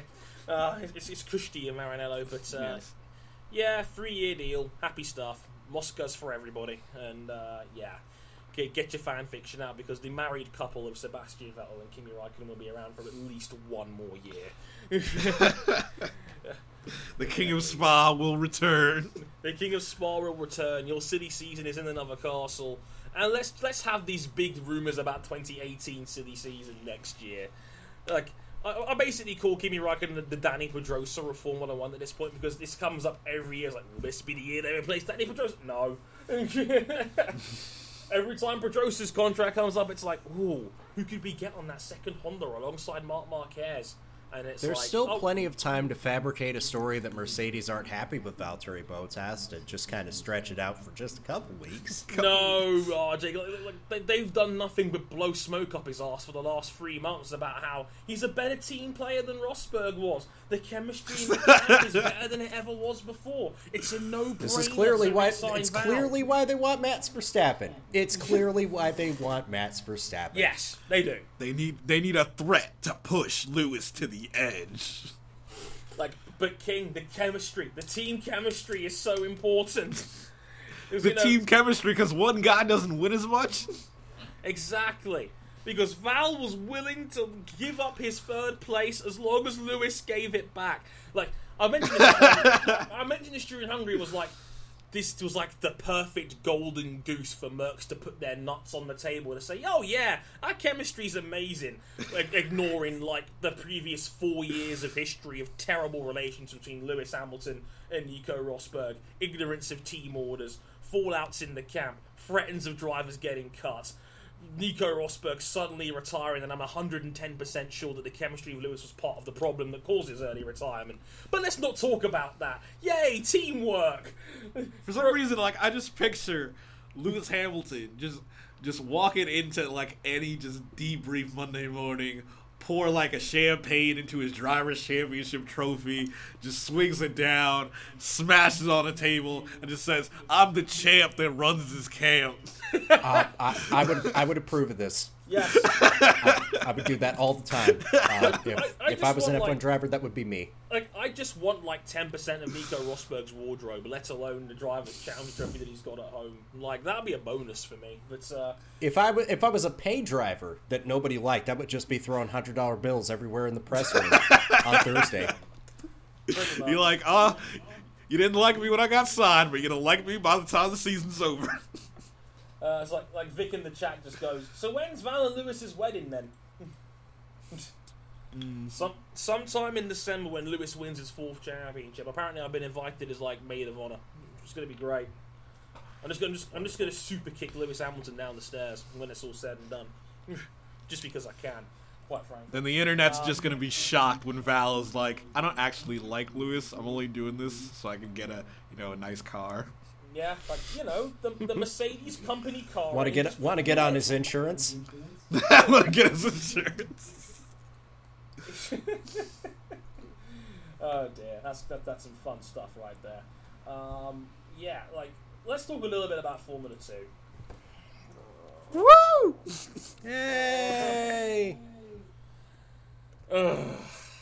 Formula Like- Two, the NXT of Grand Prix racing. Uh, the not quite what it used to be because there's like one really good person in there. Shout, shout, out, to, Oh my god! shout out to Asuka. Uh, close brackets, but uh, like everybody else is just like, oh okay, just just like a bunch of dudes in here. It's like one guy and a bunch of dudes. But um, King, My boy. My number one pick. Your number one, not only your number one pick got disqualified, the guy that you paid so much money for not to even start has the crash of a lifetime.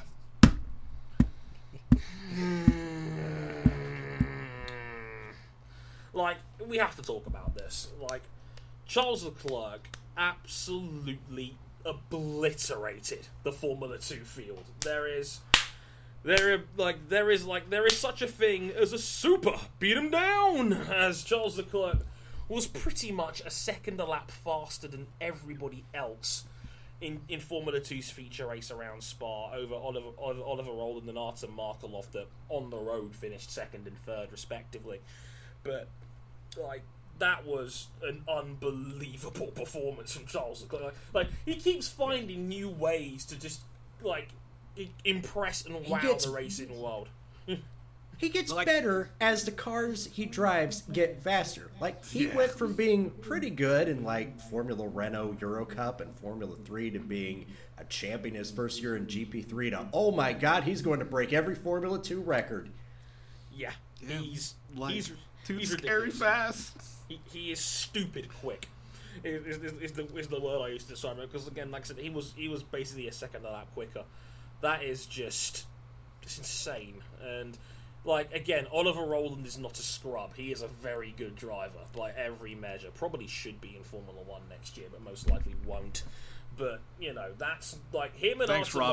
Him and Markelov are not idiots. They are great drivers. They were very fast in their own right, and he's completely curb stomped them. It was just insane until he got disqualified. I was like, oh, Yes. Both Leclerc and Oliver Rowland got disqualified for the same reason.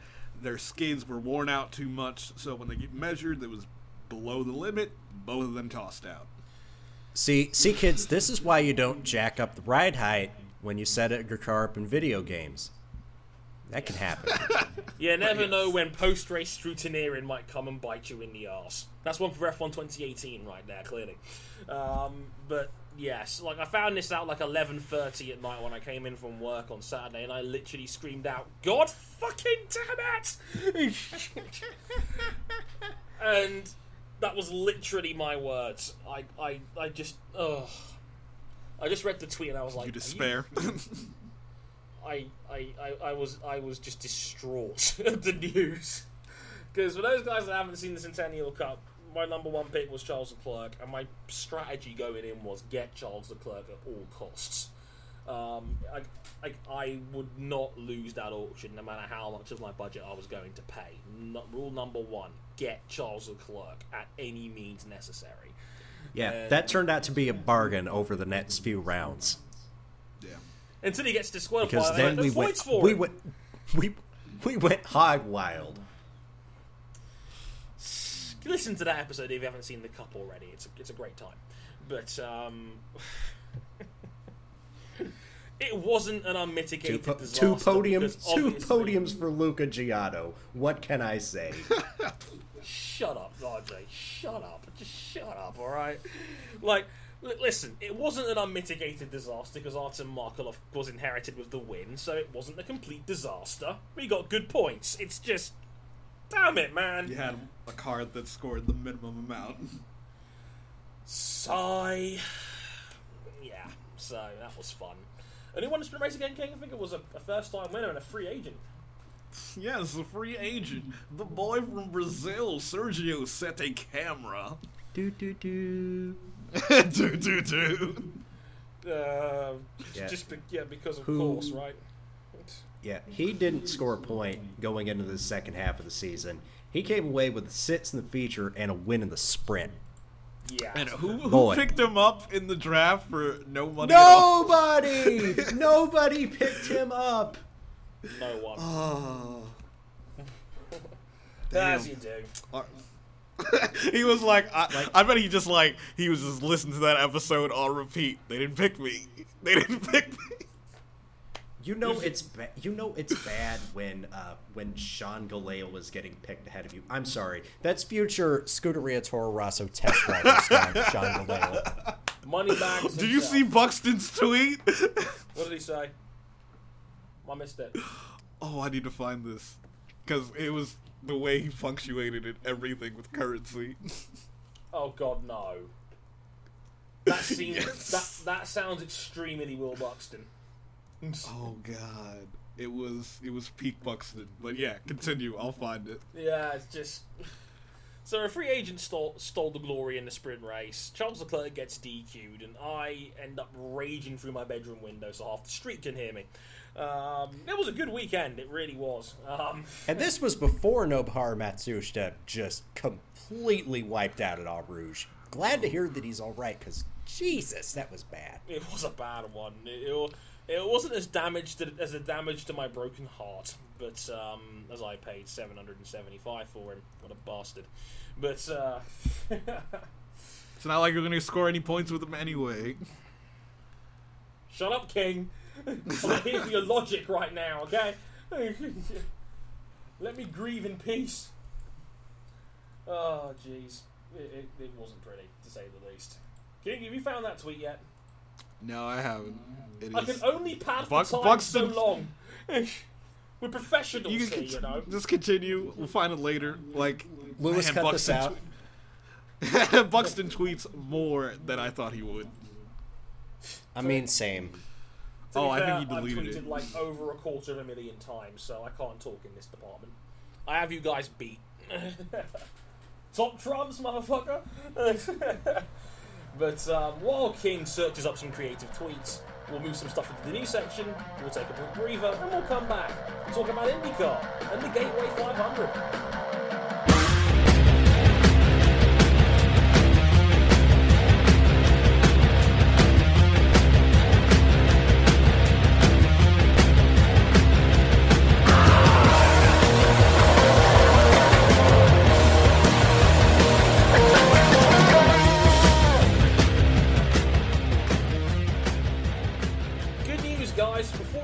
Gateway 500, turns out King did find that tweet in the end. As I, I click the link on it right now, and it's like, I like he tweets at Joey of at Joey of the Prius. I think he has serious potential, and every S and E has been replaced with the euro sign and a dollar sign. I just, oh boy, like Buxton, that's naughty. Mm. Okay. Naughty, naughty now, Buxton. I, I do want I do want to just say that this is missing some uh, ru- rubles, uh, whatever the Russian currency is. I think it could have squeezed that in. Um, Are we are we criticizing know what Buxton for lack of creativity here? Yeah, there there's missed opportunities. Good man. Right. uh, we- we- we- yeah, we, will- call it we call them opportunities, not shortcomings. Yes. we'll go with that. We're, we're nice like that. Right. Go on, RJ. Get your humble brag out of the way. St. Louis. Hey, um, so in, in, in related news to uh, recent sporting events, a, uh, a Nashville native went into St. Louis and completely obliterated the field, um, surprising nobody. Ooh, shades of the spring. Shades of the spring. Oh, happier times. Let's talk about this Gateway 500. It was a trip. That front grandstand was packed. They Oh put like God, 40,000 people in. Yeah. I don't know how many of those were like comp tickets, but dog. That That's a packed house. At, at a first time venue that hasn't seen a race in 15 years, that didn't really have a much of a reputation for being a great racetrack. Yeah, because I know. Yeah, Cup and like Cup and then Nationwide, like they dumped Gateway a while back, and it, it wasn't expected that they'd see big time racing again. Right. And despite Yes, this that, could have easily become like Mitt's development property, which will probably happen to the Milwaukee Miles sooner rather than later. Oh no! which is actually quite amazing because I know- like- yeah, go on. Yeah, because I know uh, the Syracuse Mile, which is our mile state fairgrounds track in New York, that's gone now. Like that's been demolished. Is it a parking lot Yeah, now? LA just turned theirs into a LA just turned theirs into a football station for two mediocre teams. Yeah. Yeah. Delightful. Um, who's, who's, who's- who's excited for some football? Anyway, yeah, it's like I have to say, like the atmosphere around Gateway was fantastic. I mean, you could tell all the drivers were feeding off of it. Like they, you, you could see you know, oh god, they got forty thousand people in here, Fontana, it is not, um, so to speak. Oh my god. Well, one thing that I was disappointed about, small little thing. It's like, oh, I thought it was like, oh, it's 500 miles. I'll have enough time to get home from work before it's over. I was wrong. It is not five. The race was not 500 miles. It was 500 kilometers. Oh, they went metric. No. They went metric so they could have 500 in the title. I besides like besides that little issue, I don't really care. Boo! It's the- How it's un-American! Big, Ten. It's those Big Ten fans from the Midwest, and their, and their smarts and their academics. But, nah, uh, nah. This is this is this is St. Louis. This is Mizzou land. This is the SEC territory. Meanwhile, Sounds the fake, but okay. Yeah. Sounds fake. Yeah, yeah. Meanwhile, the other St. Louis guy, Joseph Goddamn Newgarden, has won another one. Um, yeah, you can't see it, but RJ is currently fist bumping as we speak because it's like, oh no, like Joseph's actually in control of the championship now. You know what? You know what? I I'll, honestly, I was uh, I was actually covering something that we'll talk about later on in this episode. Uh, I just had to check back on it every now and then because I had it on the TV in the background, and all of a sudden I look over like, just what? Hell yeah! Shit, it's late. you smug man. git. And man, that that was a lot of people had fears because it's like it's one and a half miles, but technically it's a short track, and Right. people were nervous that the racing was not going to be good. it was pretty good. Yeah, it was fantastic. Yeah, it uh, it certainly got off to the most interesting of starts. Will Power, Or non-starts. Will Power pretty Hold up, much hold up. kiss- no, no, before that. Go on, go on. Hold Go up, on, yeah, I'll- I'll because let I was I'll about to take say. It's like, go- go on, King, I'll let you take it. We're not going to talk about uh, Tony Kanaan just losing it on the warm-up lap. That's a new one. Um, yeah, losing it on the warm up lap had to go in. I think like having to get in and have the car fixed up immediately. uh, Apparently, Chip was was seething with rage at this. Um, so that was fun. And then when the race actually got started on the opening lap, like Will Power pretty much spins out on some. Apparently, the, the word on the street is there was firework residue on the circuit in the early goings of the race which Yes. which caused Power to spin out and then caused Ed Carpenter to play a very creative game of piggyback um, in the rear side wall. Um, oh, yeah, scary one. This. Um, like even Jack Nicholls, who was watching the clip, who is the stout, like un-Halo guy, was like, "Okay, please tell me the, why we shouldn't have a Halo." After showing that incident where basically Carpenter is right in the front of Powell's car, and is very lucky not to not to be basically like have his rear wing in his face. Um, yeah. Almost gave Will Power the worst rear view of all time. oh man. Um, it was a scary, it was an awful accident. It was a um, the power spins out, Carpenter gets caught, Sato gets collected, and that was pretty much right off the start of, of the race. There, I think it was five laps or so in. So uh, yeah, Power, Carpenter, and Sato were the, were the three early casualties. Some good Dyson in the midfield early on, but uh, yeah, Newgarden. I, I got told in the box score that his average position over the course of the race was one point four. 1.4. Oh my god. Okay. So in other words, he wasn't not in first place for very long. It was a 248 lap race. Newgarden led 170 of those laps. He almost went full Ira up in here um, until the end, where Dixon was slowly reeling him in at the- towards the end of the race. But uh, I mean, King, a critical second place for Scott Dixon in the grand scheme of things, given you know the championship lead is just starting to drift away from him a little bit now, and uh, a very critical And there's second. 150 points left on the table, so he needs to be as close as possible. So, so in Sonoma, he has, you know, a legit shot of not having to win the race to win the championship. Yeah, that's a pretty God. nice position to be in now. Newgarden with a 31 point lead now on Scott Dixon. More on that in a minute. But uh, a critical second for Scott Dixon, who's not had the best run of form lately, but uh, a critical second, just narrowly beating Simon Pagenaud for third, who, well, wasn't best pleased with how Newgarden took that lead position off him.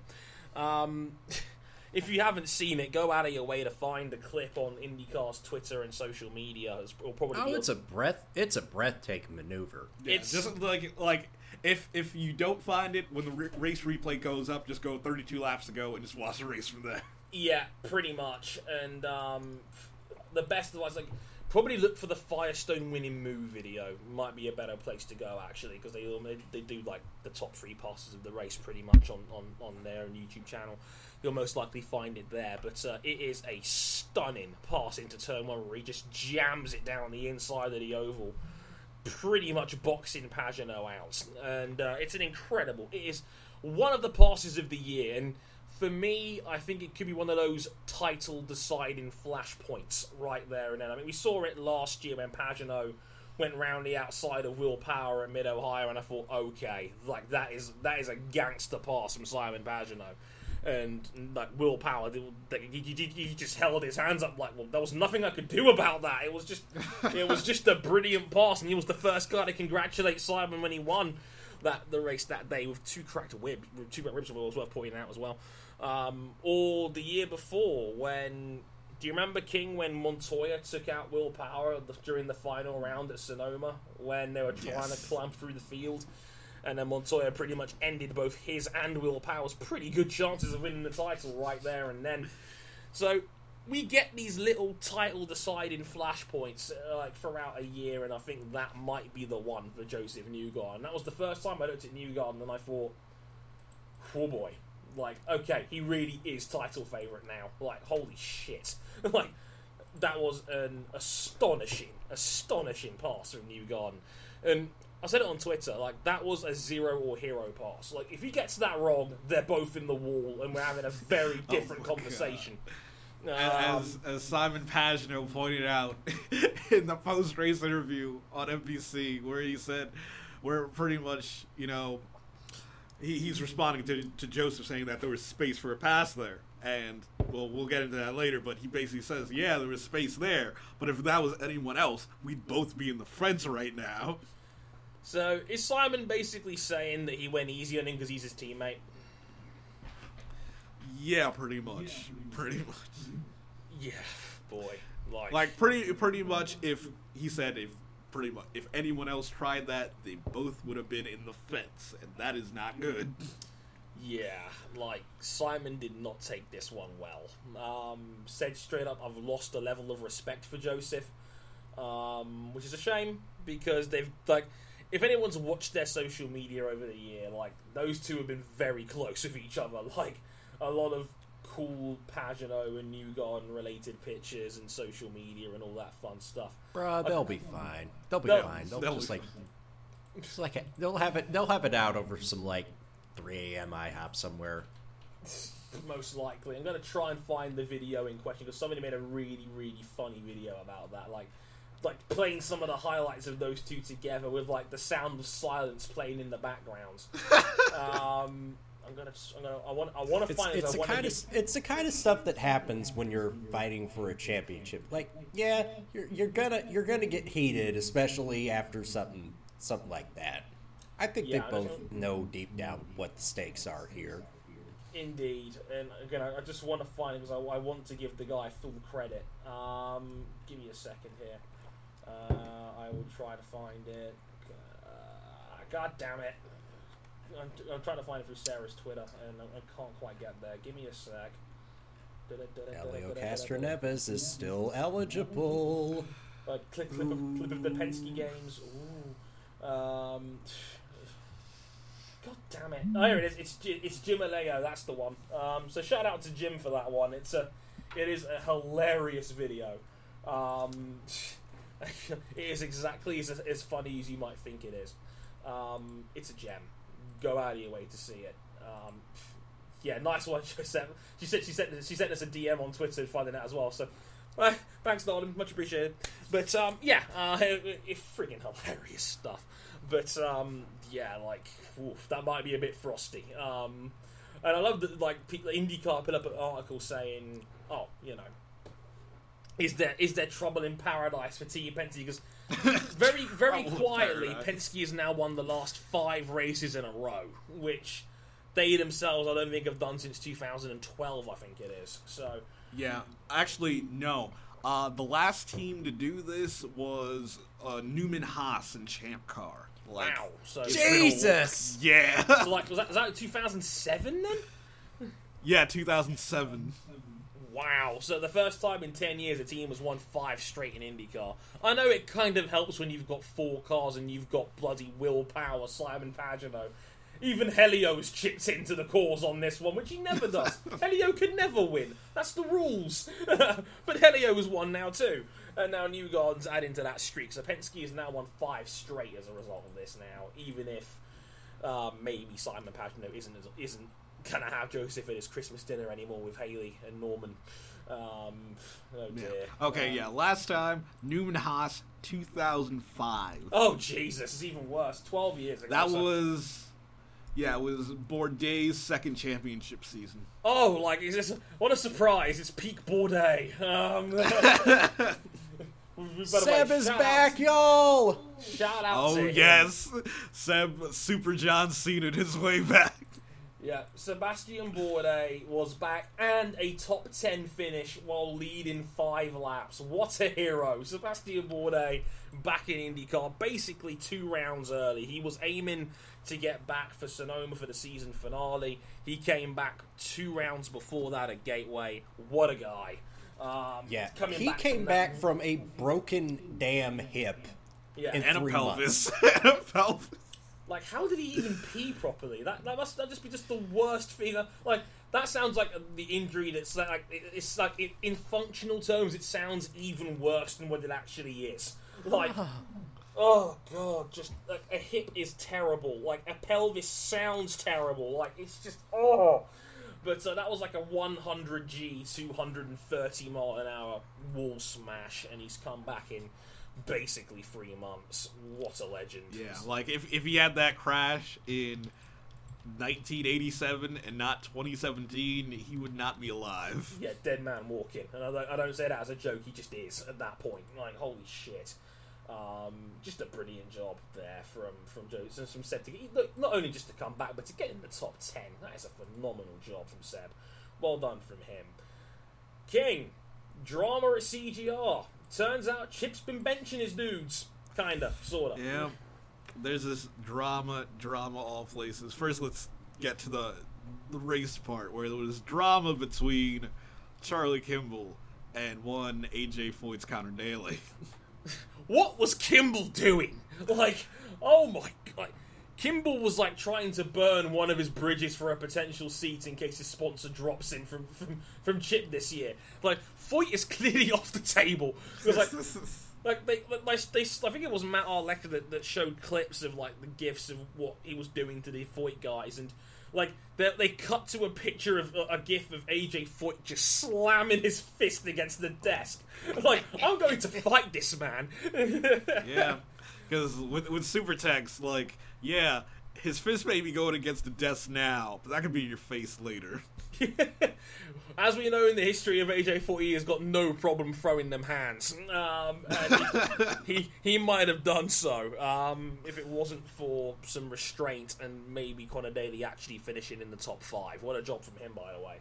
Um, I'm sorry, uh, what? Connor Daly is fifth? At an oval, Yes. like on an oval, and he wasn't off strategy either. What? okay, we'll go with that.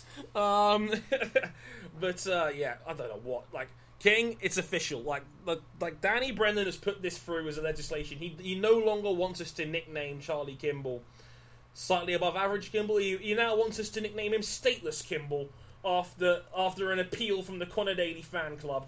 Uh, what do you say to this proposal? Yeah, because he's stateless and soon to be teamless. Like, I, I bang my gavel. I, I therefore approve this nickname change. Charlie Kimball will now be known as Stateless Kimball. Congratulations, Brendan.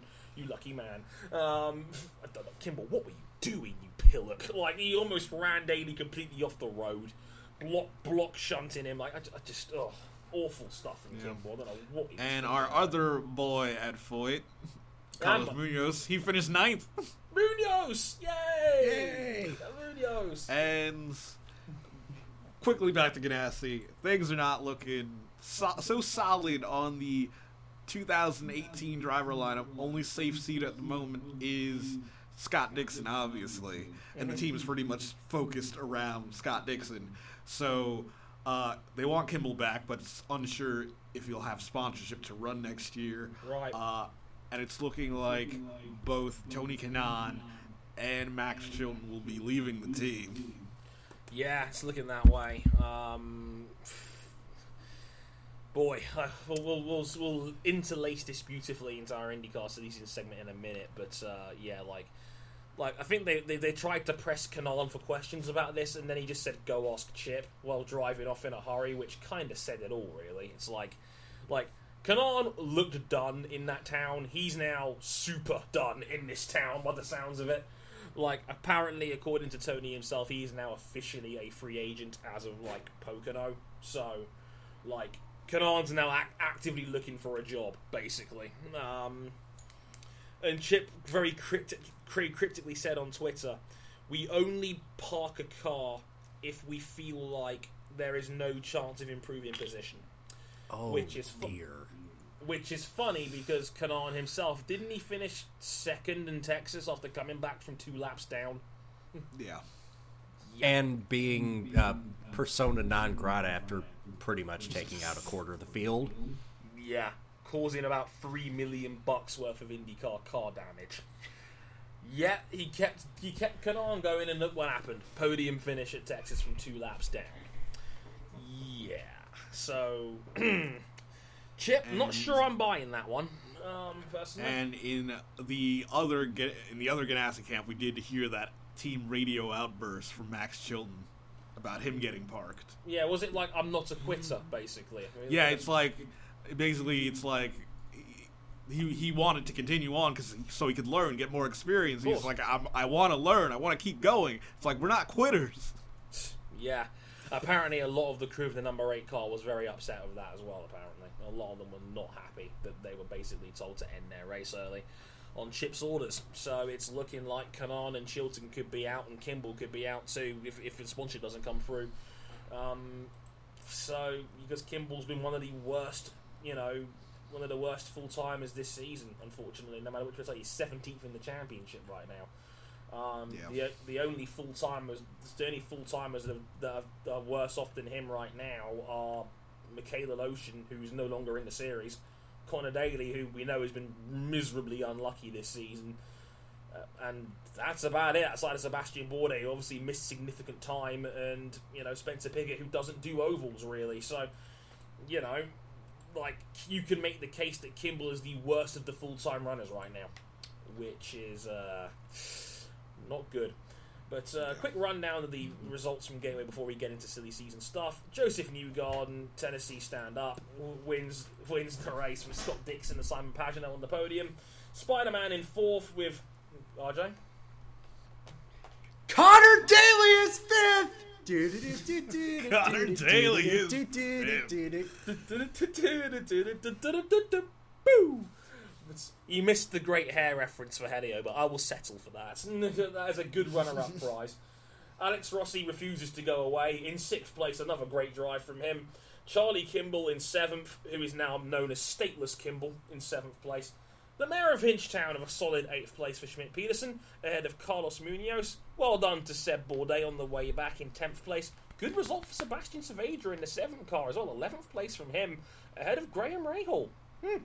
Ed Jones in 13th, Marco Andretti 14th, Hunter-Reay in 15th, then Kanaan, Chilton, Hildebrand, and the aforementioned triple spin out of Sato, Power, and Carpenter to bring up the rear of the field.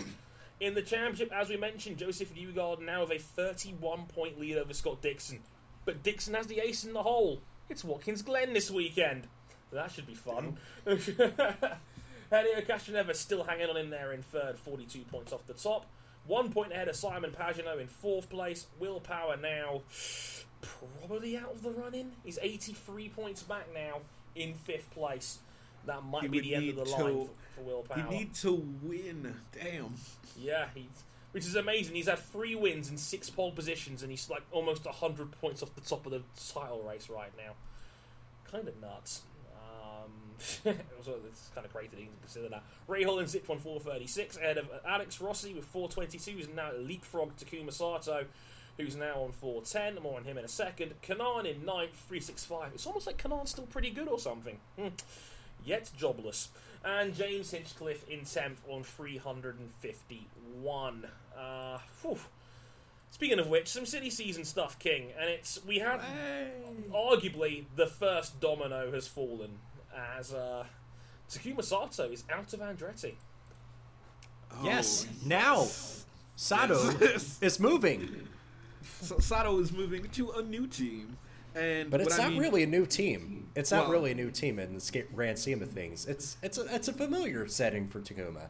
It's it's familiar but new. As in, there will be a new car in the field completely, because Letterman, uh, Rahal Letterman Lanigan is expanding to have a full time second car next year. So Graham, Graham, for the first time in his career, will have a full time teammate. Praise be, praise be. Graham Rahal can finally stop complaining he doesn't have enough help to win a title. Um, although I know me and Zoe had a chat about this this morning, and we both reckon the same thing. That are we sure this is a good idea? Because, like, Sato doesn't seem like the sort of guy that's, that's going to sit down with Graham and like help him out on how to win a championship. I feel like Sato is in this for Takuma Sato, especially given he's going to be going into next season as the reigning 500 winner. Um, I'm not sure that's going to work. To be honest with you, King and RJ, I'm not sure on that one. You know, like apparently the reason Sato decided to make this move was he he need he needed to be with the Honda team next year, and he didn't want to wait on Michael Andretti to make a decision on whether he was running Honda or not. So he decided to just move first to a team that was already going to be running Honda engines next year. Mm-hmm. Yes. So pretty much he would have stayed if you know Andretti decided to make a decision earlier because he didn't want to be left out in the dry unless they you know switch to Chevy. Next thing you know, he has to last second look for a place to ride, like or have no ride next year. Yeah, like basically he didn't want to take any chances. And to be fair, Michael Andretti has never stood in the way of drivers wanting to get better deals elsewhere. So, like, it, it, it's it's weird. The timing of this is kind of weird, right? Because this this this news dropped, I think, on the Friday or the Saturday, the the night that Sato had jumped ship to RLL, and like within like 48 hours of the race finishing, Marshall Pruett puts out a report saying that it looks like Andretti's going to stay with Honda. So it's like, oh, like, did Sato jump the gun a bit too early here? Um, you might have done, but Don't you can. don't don't don't don't say it. don't say it. Was it a case of? I'm not going to say it. It's okay. It's okay. It's implied. breathe. Okay, but yeah, like uh, it, it's like it looks like Sato may have jumped the gun, but it's it's there's an open seat in Andretti now, King. Could it be for Yes. Fernando? Could it? Could it? Could it be Fernando? Could it? Could- Mm, could mm, mm. it? Fernando I- full time? Mm, mm. I don't know if I had That to one's not say going away, King. It's not going who away. gets that seat. Like it would probably be Colton Herta, even though like the leanings right now is like Colton's not going to win the championship, so there's no point in moving him up. So, Congratulations, Kyle Kaiser. Kyle you Kaiser. effectively clinched it. All you have to do is start at the Glen. Congratulations. So looks like Colton's going to be in lights for another year. Uh, they could always bring back uh, a certain guy that they had on as a 500 only at Andretti, Jack Harvey. Hey, Uh, well, yeah. Segue. And like, besides that, it's like maybe bring Carlos Munoz back, which is probably what I think is going to happen. I'd really like that to happen. I'd like Munoz back in that wing. Like he's he's he's great for that, and I think he he, did good things with an Andretti. You know, obviously, again, maybe your best shot to the 500 race winner as well. Um, yeah, that'd be great. Like, imagine something like Munoz goes to Andretti, and then maybe Kanaan slots in at AJ Foyt alongside Connor Daly and brings Daly up a little bit. That would be pretty neat because they get along very well, those two. Um, Yeah. So that could work. Um, something like that, maybe. But uh, like, with that on the table still, But there's- I RJ did bring up something that's interesting because Mm. the Indy the the Indy Lights champion always gets, I believe, a three race deal in IndyCar, which Yes. is two races plus plus the five hundred. Yes, So- you are guaranteed at least three races. Um, Kyle Kaiser is guaranteed at least three races, and he's close to a deal. Yeah. We don't know where, but he's close to a deal. Yep, there is definitely Santi something in that. So Yep. And Santi Urrutia is also close to a deal. He's second in the championship after winning the lights race at Gateway. Um, who are number they going five, to end stand up? up. It's, um, Oh well, Kaiser, Kaiser, he's a Juncos driver, so he could always be with Juncos in, in IndyCar. But it, in their first full season? Yeah, that their first does full make season. that does make a whole hell of a lot of sense. If they don't give it to Spencer Pigot, yeah,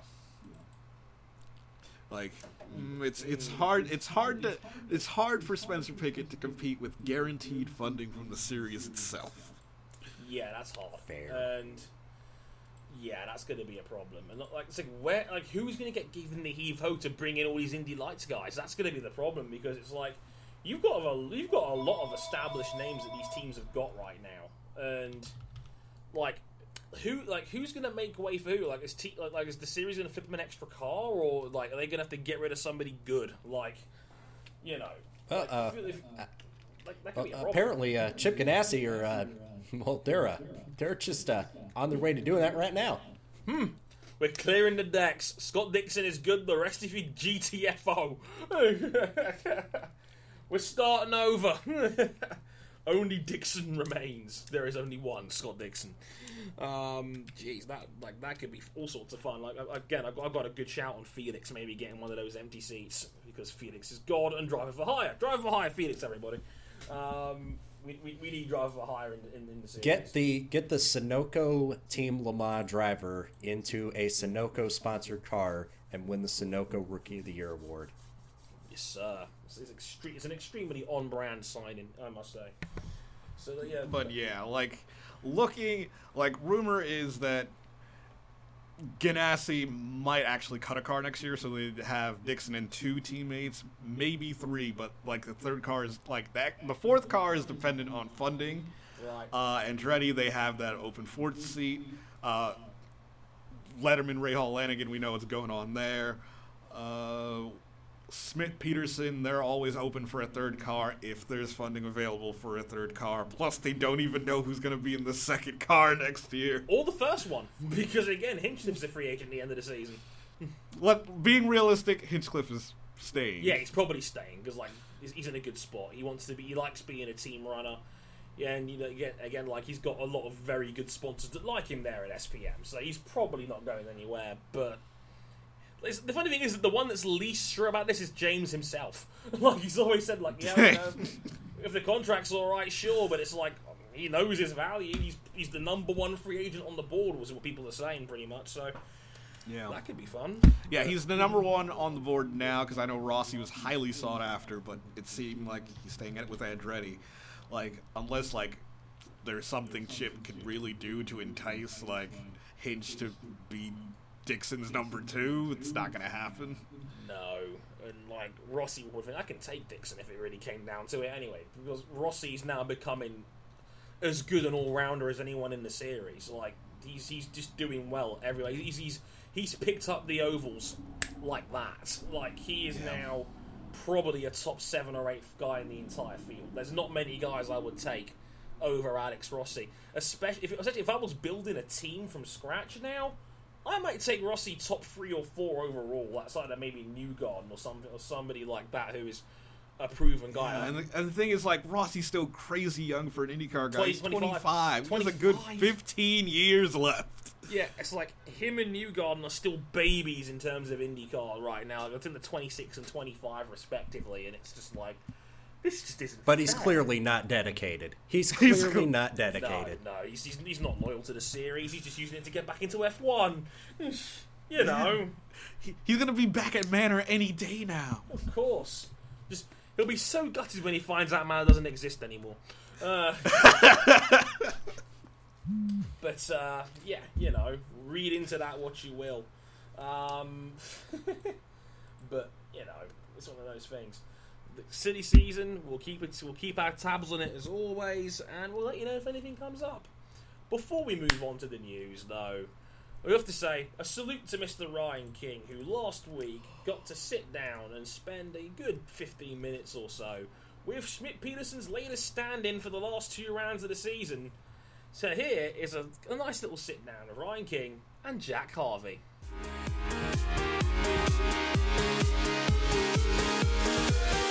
You, you've proven that you could like you, you could drive well in the lights car because I remember in your first season in lights you actually won both races at Sonoma. Yeah, yeah, that was a good weekend for sure. I mean, I uh, I've actually never been to the Glen before, so I know that could be a uh, a tough one. But I know the historical um, value of, of Watkins Glen, you know, and what that means to the motorsport community, not just in North America, but into the whole world, actually. So I really am excited to be there. It's a uh, it's a bucket list track, but I can't deny that you know Sonoma is a track that in the past I've well only won at really because I've only done the two races there in the Indy Lights car and uh, won won both of them. So I guess it would be nice to keep that going. But obviously that's not the expectation. And uh, I know I you know Sonoma was also my first IndyCar test. I was the quickest of the rookies that day. So I think you know the, the opportunity of racing at the Glen on uh, you know my debut road course race is uh, pretty amazing. I don't think too many people get to uh, to do that. And then obviously finishing the season off at Sonoma. To be fair, this year is going to have been great. The three races that I'll have done will be the 101st running of the Indy 500, Watkins Glen, and Sonoma. I think uh, I think a lot of people would you know chop their uh, chop their arm off to try and be in that seat. So you know I definitely feel lucky. I know we worked hard for these opportunities, but um, you know I know the team had a couple of driver options that they you know were considering and they chose to go with me. So uh, you know I try and give them as good a result as possible to say thank you. Yeah, like I I mean I'm I'm from New York. I'm from New York City, and Watkins Glen is pretty much like my home IndyCar track. Unfortunately, I won't be able to be there this year. But yeah, like if if to me if there's any other race to win besides the 500, it's probably Watkins Glen. Like I would I would kill to drive an IndyCar at Watkins Glen. Yeah, I mean, honestly, the Glen was a track that I knew even before I came to North America. You know, I, I, I do know, you know, what amazing history is there, you know, from, from when Formula One even raced there and, and more. So, yeah, I think, honestly, the, to be making the, you know, my road course debut at Watkins Glen, it's, it's amazing, really. I haven't quite got the words to explain how cool that is, you know. The thing is, when you start thinking about it more and more, you're like, actually, this is this is really cool. Then you start thinking about it, like, oh my god, this is like beyond cool, really. So Yeah, this uh, is like childhood dreams. Oh, level yeah. cool. this is great. Yeah. So and the thing is, like, I know like certain places we go to, they really do have like an amazing motorsporting community, and uh, Watkins Glen is one of them. You know, so I know everybody there really embraces the race. I know it was great to be back last year. Uh, obviously, great to be there this year, and you know, hopefully, it's one you know that just stays on the calendar from here on out. Yeah, I mean, I mean, like it's it's kind of strange to even be thinking about, you know, having a part-time IndyCar schedule where you, it's like months between races. Is there like, besides like the massive effort to get you know the funding together to get a ride together, how do you stay sharp? Like try to feel sharp behind the wheel when you get back in the car. Yeah, I mean it's tough, honestly. Like I would definitely say to everybody, uh, it is like such a part of what you know a part season program, especially you know a very part season program like we have. Um, I, the guys at Schmidt have been working hard to try and get me on a uh, on a simulator and just stuff like that. But honestly, I've just been trying to stay as sharp as I can in the gym. Uh, you know, keeping working on all my reaction times and whatnot. And you know, I've learned, I've watched a bunch of onboard footage and video already, so I think uh, I think you're as prepared as I can be without being in the car and experiencing all these things and actually feeling it for myself. But uh, I mean, that definitely is a challenge and one that's uh, hoping that we can overcome quite quickly uh, in, uh, in an ideal world. Yeah, like it, it, can't be easy at all, and like it, it must be great to have you know a teammate ex- as experienced as James Hinchcliffe out there, just you know someone to get feedback off Mm-hmm. Of. Oh yeah, James is a great guy. Actually, James, I said to him the other day when we were talking about it is when I first moved to Indy, James was one of the very few. I say very few. A lot of people did, but James was very nice to me from the first time I moved here. You know, from the very first time I met him. So Yeah. to be able to come and you know try and contribute to the team, uh, you know, as good a way as I can, you know, and help him in, in any way I can, you know, to get a good result for you know for the team, for him. Uh, you know, I do recognise that these are just single events for me. Uh, you know, it's not really going to change too much that we have planned for next year, but uh, you know, I want him and the team to finish as high up as possible. And you know, James is uh, he's like that great combination of he's a you know terrific driver. He's a really great person. Um, you know, he's exactly the kind of teammate you want, really. So uh, yeah, I definitely felt lucky to be uh, to be sharing the, the uh, engineering office with him. That is for sure.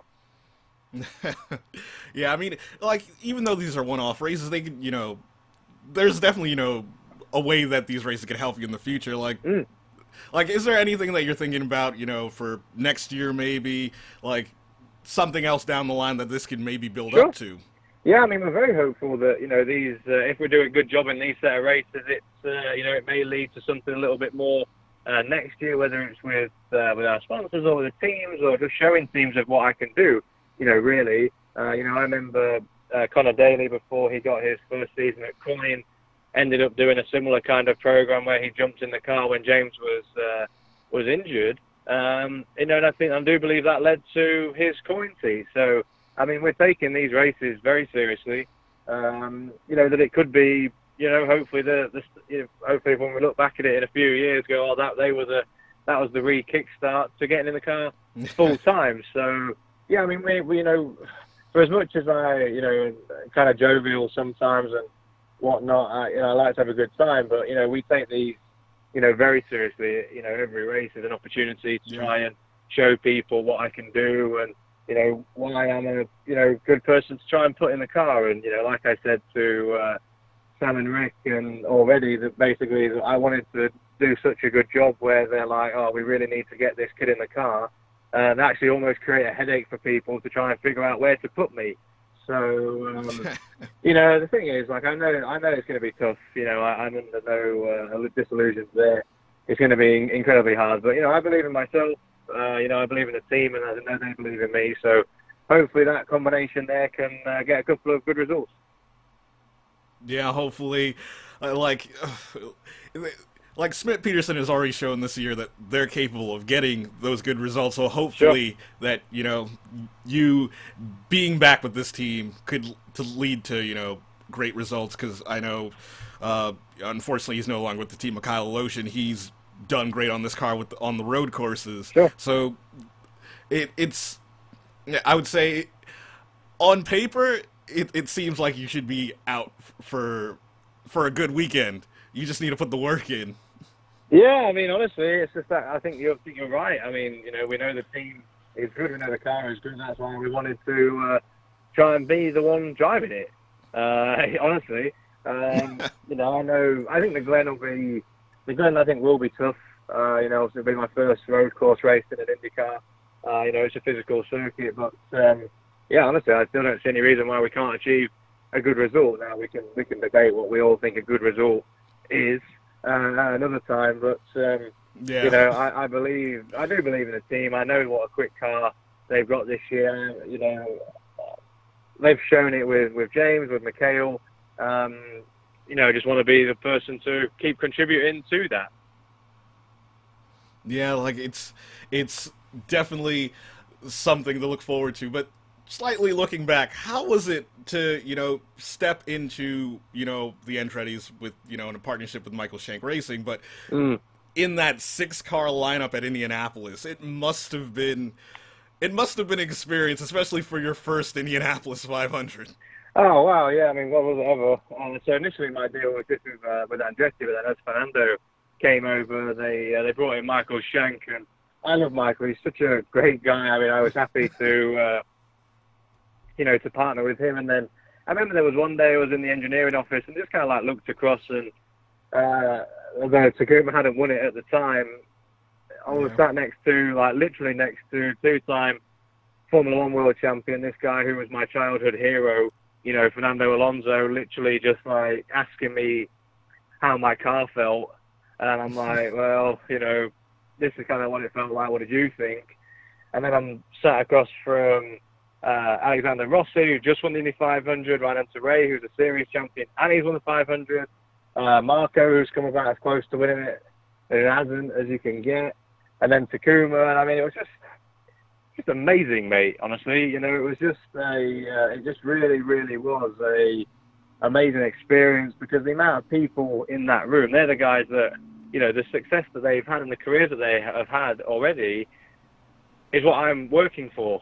Um, Yeah. you know, and to be there, to be able to, you know, speak with uh, Michael Andretti and Mario and, and, and everybody there, it was a great experience. I, don't, I mean, I think it's, it is fair to say it didn't exactly play out the way we hoped, um, for, you know, for numerous reasons. But, you know, we had a good race going. We were moving through the field where we kind of hoped we might and could be. Um, you know, I can't avoid all the debris on track, and it was just a Yeah. shame, uh, you know, that uh, you know Connor crashed and I hit a big piece of uh, the debris. It cut the tire, and I spun, and it took me out of the race. And you know, initially we had Yeah, I spoken mean- with Andretti at trying to do Sonoma, but the thing is, I look at all these things, and you know, based off of the 500, we were able to get in the car for Glen and Sonoma, and then hopefully off of those races, we can try and do more next year. And you know, we're not people to like bury my head in the sand. You know, we know what this industry is, and you know how it can be uh, hard at times and cruel at times, but you know, you can also reap high rewards at times. And you know, we're just we're just here working as hard as we can to try and be on the grid. You know, simply um, we try and make the most of every opportunity um, and just go from there. Yeah, like that's like that's a fantastic mindset to have, especially you know when things out of contr- out of your control can happen. And you know this is a great experience for hopefully upcoming 500s where you have all this you know knowledge to build off Sure. of. Well, yeah, I mean, the thing is, like, a few people called me and were like, oh, man, I feel so bad for you. And I was like, okay. I was like, you know, mate, do it for like a day. I was like, but come tomorrow, I was like, don't feel bad for me. I was like, I was one of 33 people who started the Indy 500. I was like, Yes. you know, let like I said to people, I was gutted with the result, and then I kind of thought, well, actually, nothing really to be too disappointed about. Obviously, I'm a competitive person. I'm here to try and win and get as good results as possible. However, there wasn't. There was only 33 guys who got the opportunity to start and see the green flag of that race, and I was one of them. And you know, we're not. I don't bury my head in the sand and think, poor me, poor me you know, I'm just here trying to work hard and try and show people what I can do, and hopefully it leads to a more full-time drive. You know, and that's that's all we it's all we can do. It's all we're trying to do, and all we're hoping to do. Yeah, and like it's you know thousands and thousands of people are you know out there hoping to be in that 33, and you made it, and that's definitely something to be proud of. Oh, that but I would say, like- yeah. Oh, I, I would say I think I have time for one last question. Like I would say, if if there's anything that you could hope for in these last two rounds of this weekend, what what do you hope for to happen, whether on the track or off the track? Uh, one of my funniest memories from Indy was I was just getting changed. And I kind of like side bump hipped Fernando. That was kind of funny. That was a surreal moment. Yeah. Um, I don't know honestly. I mean, I think I would like to try and get a couple of top tens. I think that would be a good uh, a good achievement for the last few races. Um, mate, honestly, I, I don't know. I guess really, I, we we'll, we'll see how it we'll see how it plays out. I mean, just before Indy, I had this whole image in my head how I hoped it would go, and I think what I learned from it is just kind of take what comes at you and try and deal with it the best we can. So I don't know, kind of, I'd like to get some uh, obviously good results on track. I'd like to see James do something funny in the trailer, maybe one that I can keep o- like, over him for a few years or two, but uh, maybe I'll just try and get some dance lessons. I don't know. Well, I'll just figure it out when the moment comes. Yes, yes. Well, have a great have a great weekend in Watkins Glen. Thank you. Have a great weekend in Sonoma. Like I really hope you do well. I know my co-hosts out there are pulling for you too. Thank you. Like good luck good luck, Jack. Perfect. Thanks, buddy. I appreciate that. Special thanks to Jack Harvey for being so gracious with his time, and I want to say a big thanks to Veronica at SPM for running their media department, who was so patient with me getting that interview set up. She did the Lord's work, so big thanks to Veronica over there at SPM as well.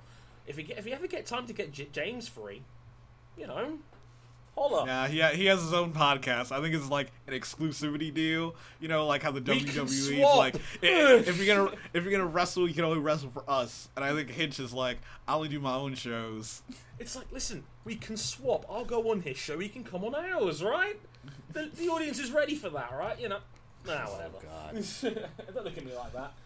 Um, so let's get into the news. And RJ, you want to talk about the Suzuka 1000 kilometer this past weekend, right? Yes, it happened this past weekend. Jenson Button was in it, and now I'm gonna play a fun game for y'all. Um, I'm going to take. I'm going to break down a sequence of events that happened in Jenson Button's very first Super GT race with Team Mugen and co-drivers former IndyCar Series Rookie of the Year Hideki Muto and second-generation driver Daisuke Nakajima.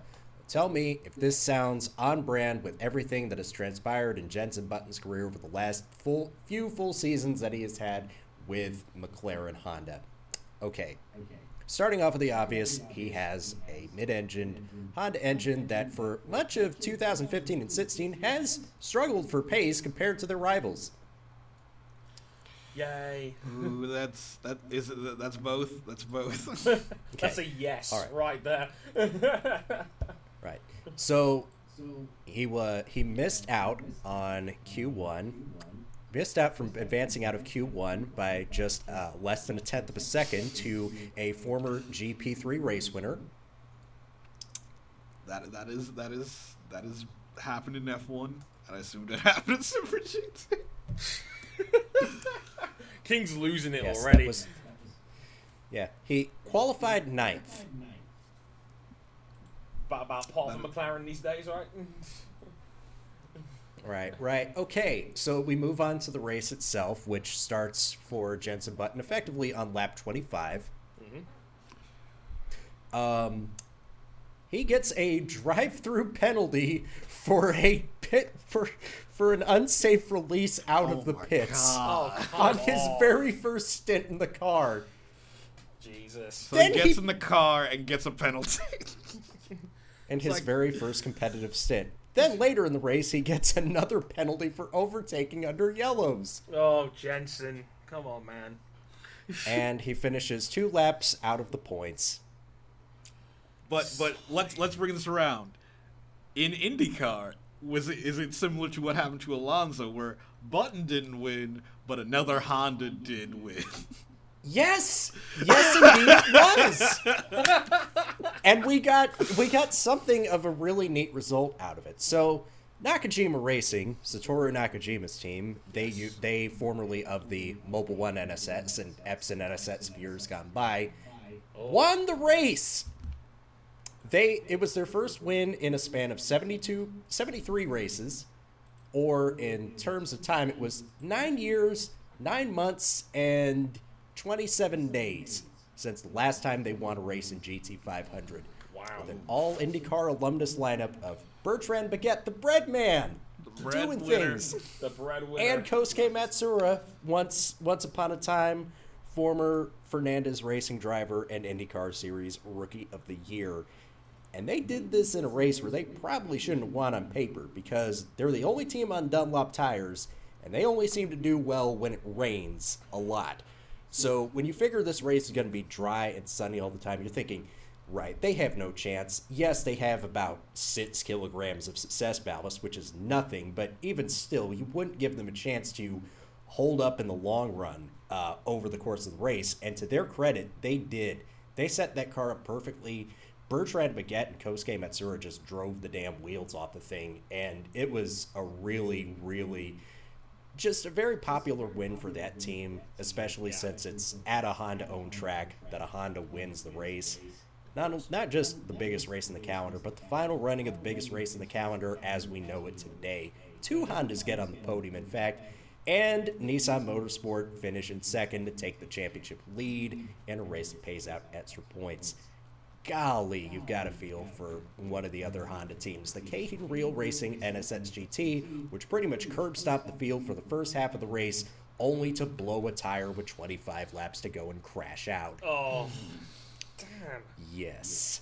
Yes. If you if you would like to go watch this race back on YouTube on Nismo TV, oh boy.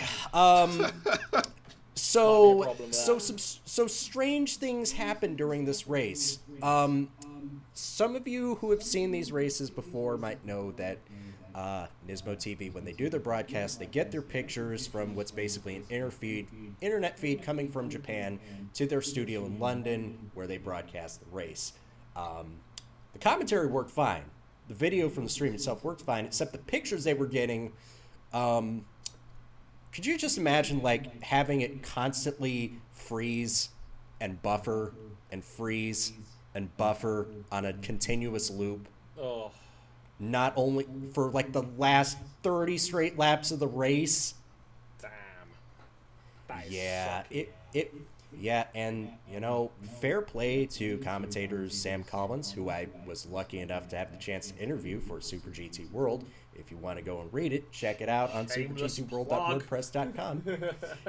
yes, Nice. Sam is a very good interview. Um, he and co-commentator Rob Barff did as about as well as a job they could covering in a, a situation where I think I probably would have just thrown a chair. Oh, that is that is even will go so that far. is worse than the sketchy F1 feeds. Yeah, especially considering the audience that they were going to have was probably going to be the biggest because of when Jenson Button and I'm sure Kamui Kobayashi who finished fourth, by the way, hmm. as the best of the Letses, along with his co-drivers Yuhi Sekiguchi and Yuji Kunimoto. They did really well, so they were going to get a big audience for this race, especially considering the magnitude of this event and who was driving in it. And the stream just poops the bed. Not great. Sigh. So, uh, so apart from that, if you if you want to go and see if you can find like a Japanese broadcast of the entire six-hour race, definitely go and watch it. It has a lot of drama. It has a lot of intrigue. The GT300 winners pulled an absolute blinder when they pitted on the very first lap of the race and effectively ran a four-stop strategy afterwards when everybody else had to do five stops. Wow. That was insane. Yeah. Yeah, that was their basically their way of doing a four-stop strategy in a race where you had to serve a minimum five pit stops. You pit on the opening lap, and then you just go as long and as hard as you can for the next five legs of the race. Jesus. That's insane. Yeah, yes, it it was a good watch, and of course, I'm just I'm really excited to see a team win for the first time in ten years. I'll admit, I thought they had no chance. Boy, do I look stupid now. Not for the first time on this podcast. Uh, Fair, respectable. respectable. You tell him, King. you know how that feels. oh dear. yes, I know how that feels. Don't worry. I'm sure when you look at the Centennial Cup results at the end of it all, you'll be able to do the same thing with me. Uh, sheer bad luck and whatnot. So yeah, obviously more of that, and obviously check out, obviously check out King. Uh, I sorry, say RJ's work on Super GT, for obviously coverage of that race and a bunch of other cool stuff as well regarding Japanese motorsport. Always, always a fun time. King, tell us more about two more races that Liberty Media are considering. Oh dear. Yes. Yes. Liberty Media is considering returning to one the the other South American Grand Prix nation, Argentina.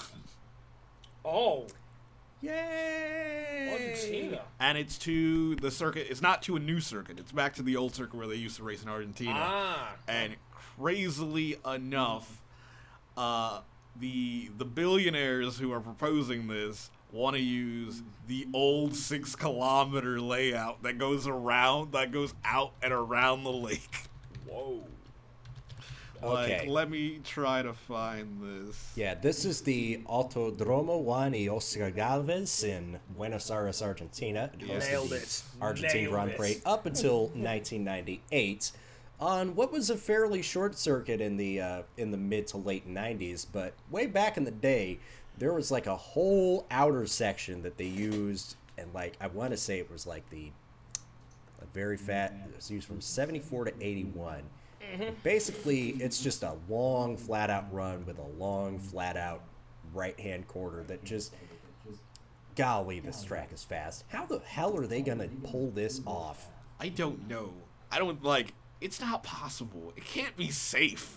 Like I'm looking at it now and it's just like holy shit. It's like like that doesn't look yeah, you're looking at it. You're like, what is that?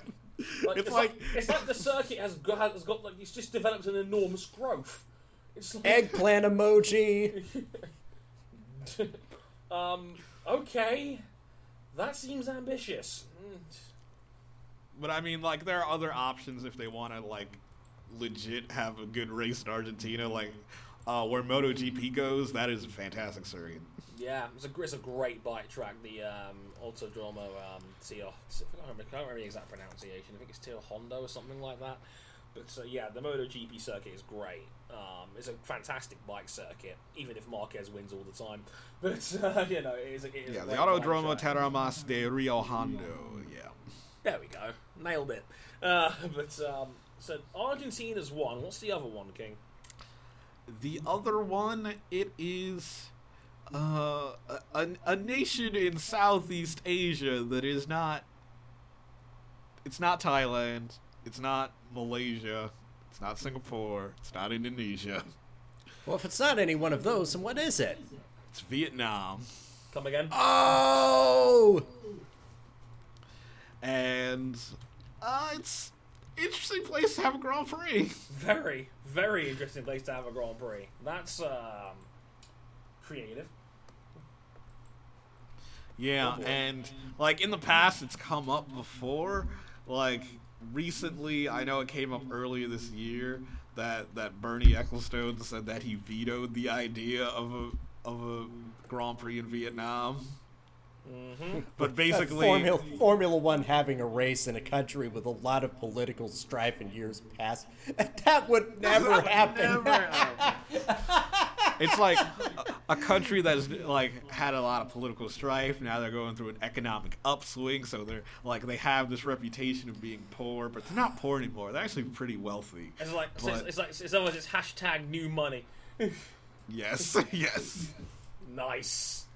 Yes, like I think Bernie said that his like the offer that he got was uh I think a 320 million pound contract. Whew. Lord, does that include the tip? Mm. Yes, I mean, like I love.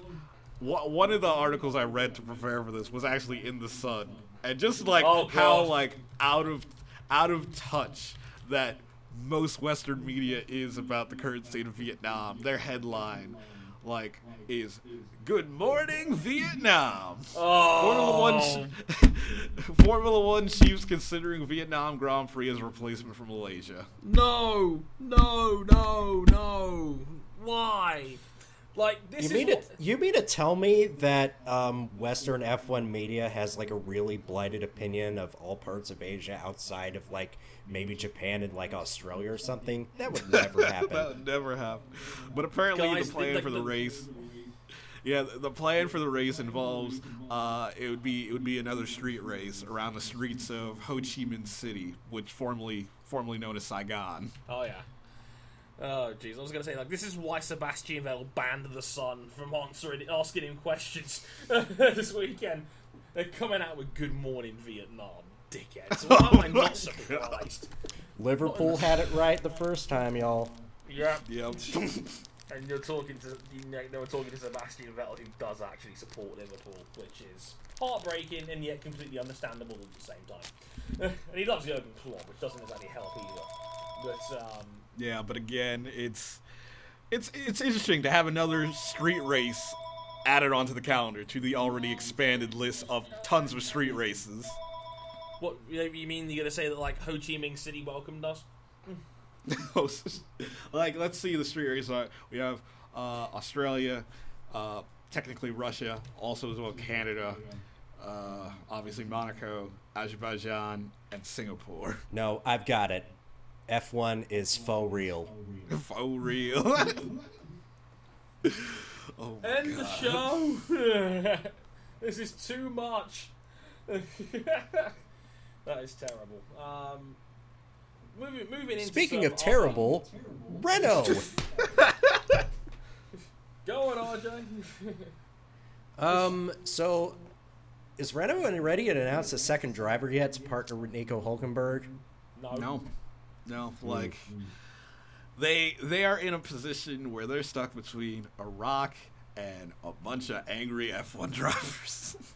So in other words, it's like basically Renault can't wrap their head around the fact they're basically spoilt for choice for driver options at this point, and it's like they can't wrap their heads around the idea of making the decision. Basically, Yeah, like so. Apparently, there's a lot of things that are coming up that actually play into stories we talked about earlier, where we have uh, Fernando Alonso wants out of McLaren. He doesn't. It seemingly doesn't even care where anymore.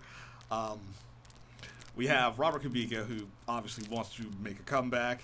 We have Carlos Sainz Jr., who wants to get out under the looming, looming cloud of being potentially replaced by a Red Bull young driver down the line. Pretty And we also have both Force India drivers who want to move on to bigger, better things. Renault might not be as fast as Force India at the moment, but they have all the resources and facilities to build a car that would eventually be better than the Force India. So yeah, both Ocon could leave Mercedes and Perez could get that top seat that he wants.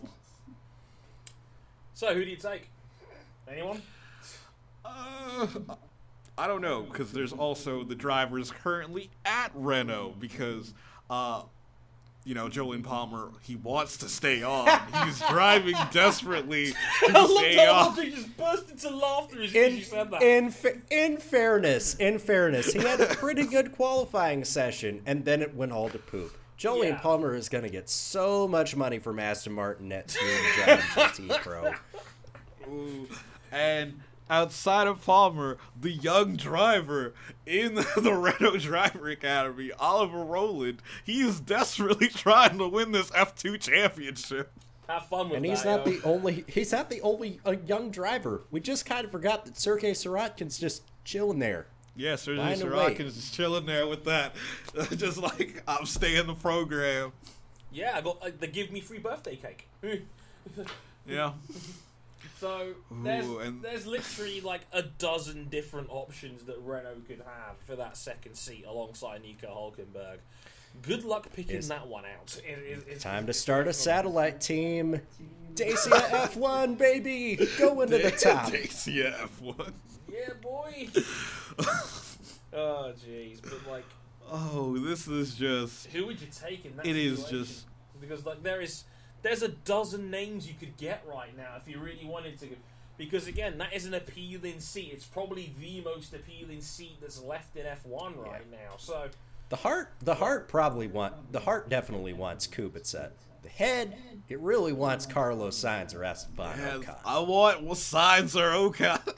like I want Sainz or Ocon let me get that clear right here and now I will settle for Ro- Rowland would be acceptable third. yeah I would take Rowland Rowland's good like it's, uh, it's just that Rowland's got like maybe a once in a generation sort of talent competing against him in Formula 2 right now but So Oliver the fact that Rowland- he's even able, like the fact that he's even able to hold a candle up to him is like incredible nonetheless. Seriously impressive. Yeah, exactly. But you know, it makes you wonder what would have happened if Sergio Perez had actually taken that Renault deal and then not changed his mind at the last minute. Um, What would happen if fun, I Sergio Perez just suddenly didn't race in Formula One anymore? Oh, oh, we'll get to that in a moment. yeah, go on, King. So, like, apparently, he's like, but there's- no, there's a- I mean in a moment where it's like there's still continuing about the Renault part. Uh, there, there's issue like there are things that they they Robert has limitations, and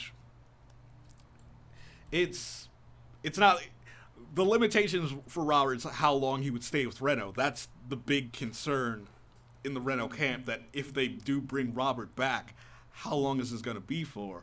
And they pretty much had to deflect away questions and say, is Robert a plan B or a plan C if they can't get uh, a top driver to be a long-term project for their team, and they had to shoot down and like, no, Robert's not a Plan B or Plan C.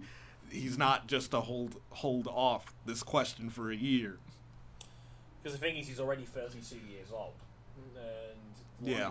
that would He's suddenly not only is he 32 years old, he's 32 years old, and not you know been a Formula One driver full time for what five six years. six years, I think. I think his last season was 2011. Um, jeez. Um, and then all of a sudden, Renault's got one of the oldest teams on the field as well because he'd have an average age of Yeah. 31 because you've got Nico Hulkenberg who just turned 30 last week um, in the paddock alongside him as well. So. Is that really what? Like, are you basically saying Renault that yeah, your academy, your no, your services are no longer required because that's what that sort of move would illustrate. Like, why have you brought in Kubica when you've got a young driver academy with two really solid drivers in there? Um, Yeah, and then you have the situation where yes, Robert could do one full race distance, but you're like he trained so hard just for that one thing. Now you have to consider that he has to do that 20 times in a year. That's a big ask of any human being, let alone a 32 year old with a permanently damaged arm that's not been around the F1 calendar for six years. Um, who's 33 next year, and that's that's a big ask. And so yeah, there's a whole sort, there's a whole range of convoluted scenarios here. Um, so good luck picking that one out. But uh, yeah, I am all aboard the Carlos Sainz wagon. Let's go, Carlos. Let's go. Carlos! Let's get Carlos that factory seat he deserves. The man's a goddamn great driver. Um, here for that. Here for all of that. Speaking of alternative options, though, King, a certain name you mentioned earlier is thinking about a possible IndyCar team. Well, yes, we, we mentioned. I'm pretty sure we mentioned this name earlier. Yeah. Because we mentioned Hideki Muto because Hideki Muto had driven for him in the past. Yes, sir. Uh, Adrian Fernandez is thinking about re-entering the IndyCar scene and entering the Mexican, the former Mexican driver owner wants to enter an all-Mexican team into IndyCar, which he hopes to get uh, Esteban Gutierrez and one Sergio Perez. I love the ambition. okay, Yeah, maybe if- not so much on Esteban's side because Esteban actually not, wasn't all that bad at IndyCar in the races he's filled in. Yeah, let's get let's go get like a top eight driver in the field like Sergio Perez. Like, why not, right? I'm sure he'll be. I'm Hey, sure if he- he'll love a move. Hey, you know, if he wants out of Force India bad enough, he'll probably take it. And shoot, if Adrian Fernandez can get that reunion with that Tecate money, oh baby. Oh, yeah, because it's like And it's like no, And it's like apparently uh, IndyCar is going to Mexico City next year. They just haven't announced yet, and they're kind Oh, of delaying baby. until until you know Adrian Fernandez can maybe announce a single car team next year with just. With, like they're hoping for just one car next year for Gutierrez and maybe expanding to two cars like the year after for Sergio Perez. But like if Sergio wants to leave early, he could definitely just leave early. Yeah, those sponsors would come. And remember, Adrian Fernandez, in case y'all have forgotten, from about the mid to late 90s to about the early 2000s, easily one of the best drivers in American open wheel racing by far for a late bloomer and for a guy who spent a lot of time as an owner driver. Yeah, and you also know who Sergio Perez's agent is? oh Hmm. Adrian Fernandez. Well, how about that? it helps. Certainly helps to have you know guys in the right corner or something. But um, yeah, that is a that is a fun one. That is a fun one indeed. I, I wouldn't mind seeing that. Uh, a, a couple of other interesting silly season moves. Let's go to Formula E for a minute. And uh, there's been a lot of talk about the dominoes that may fall a certain way regarding Formula E and their grid lineup for the future. Because again, almost everybody's on the deck right now.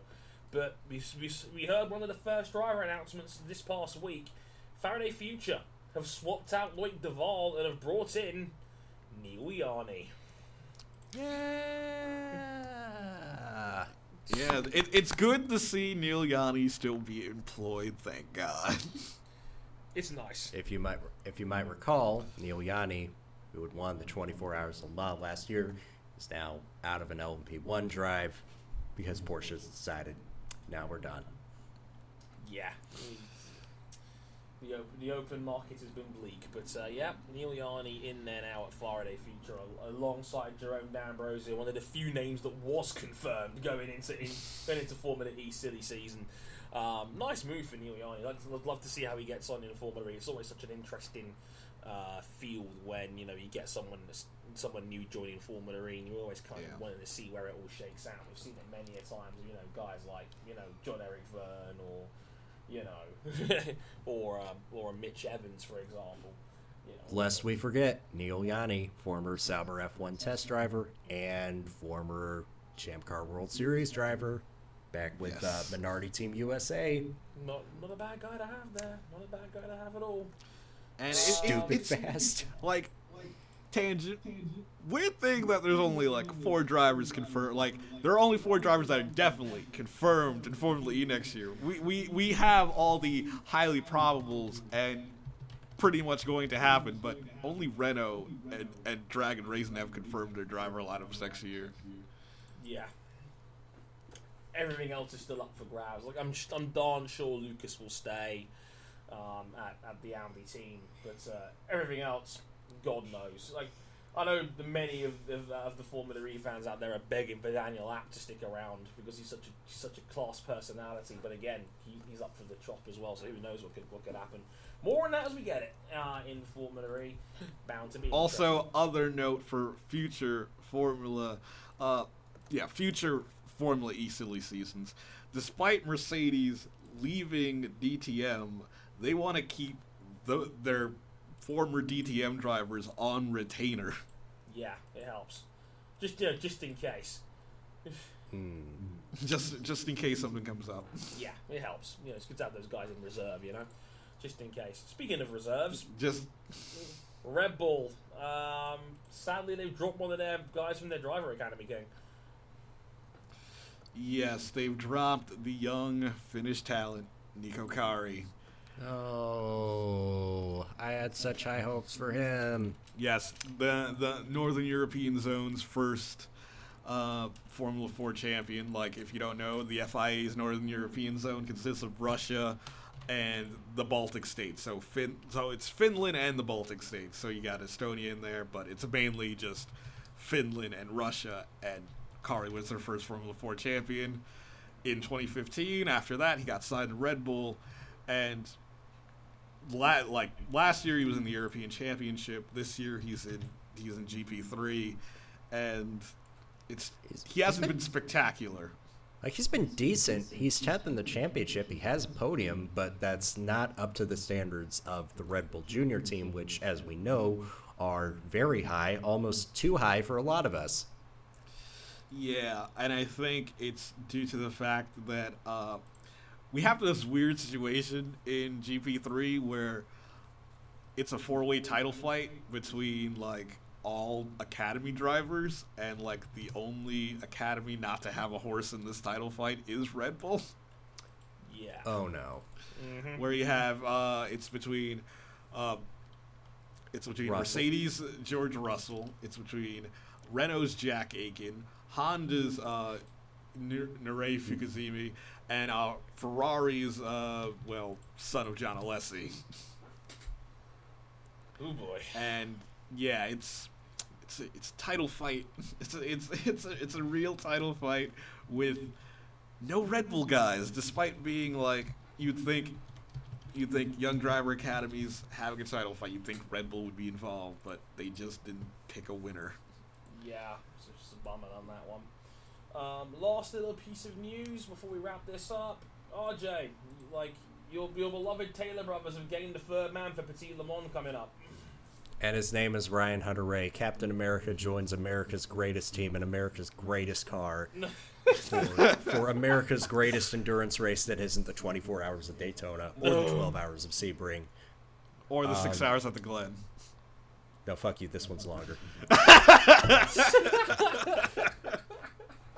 I've been to it before.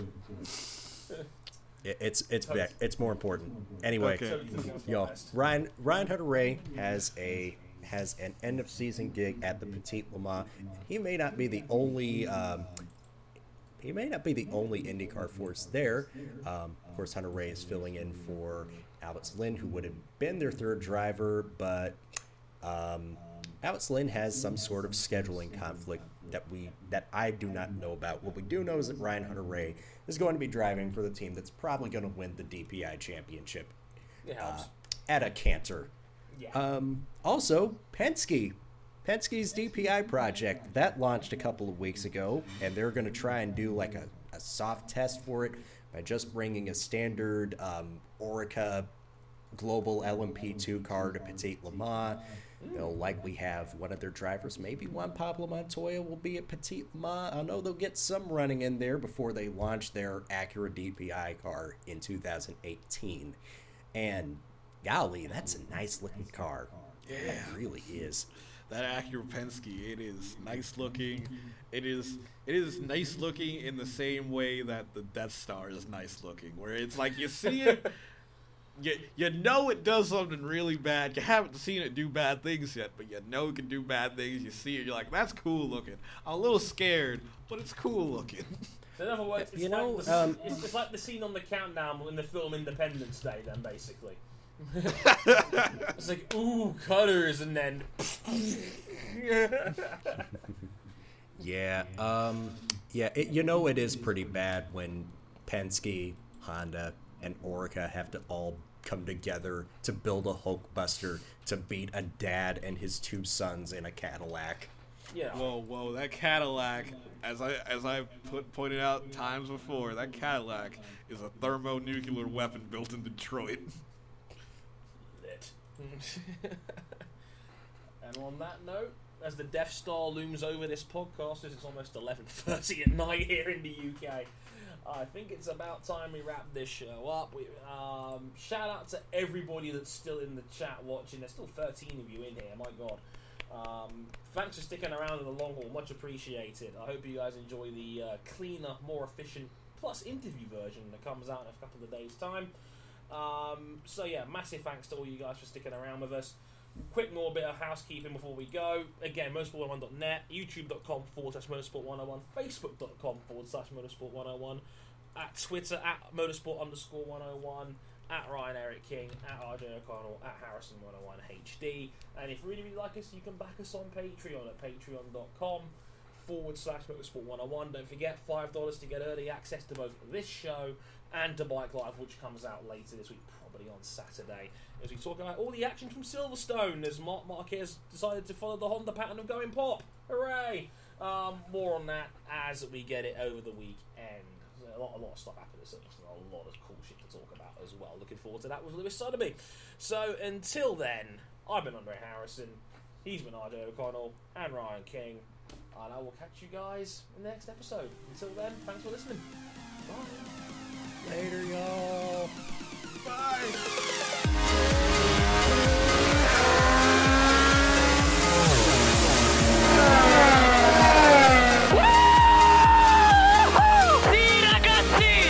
done it, mate. You are the world champion!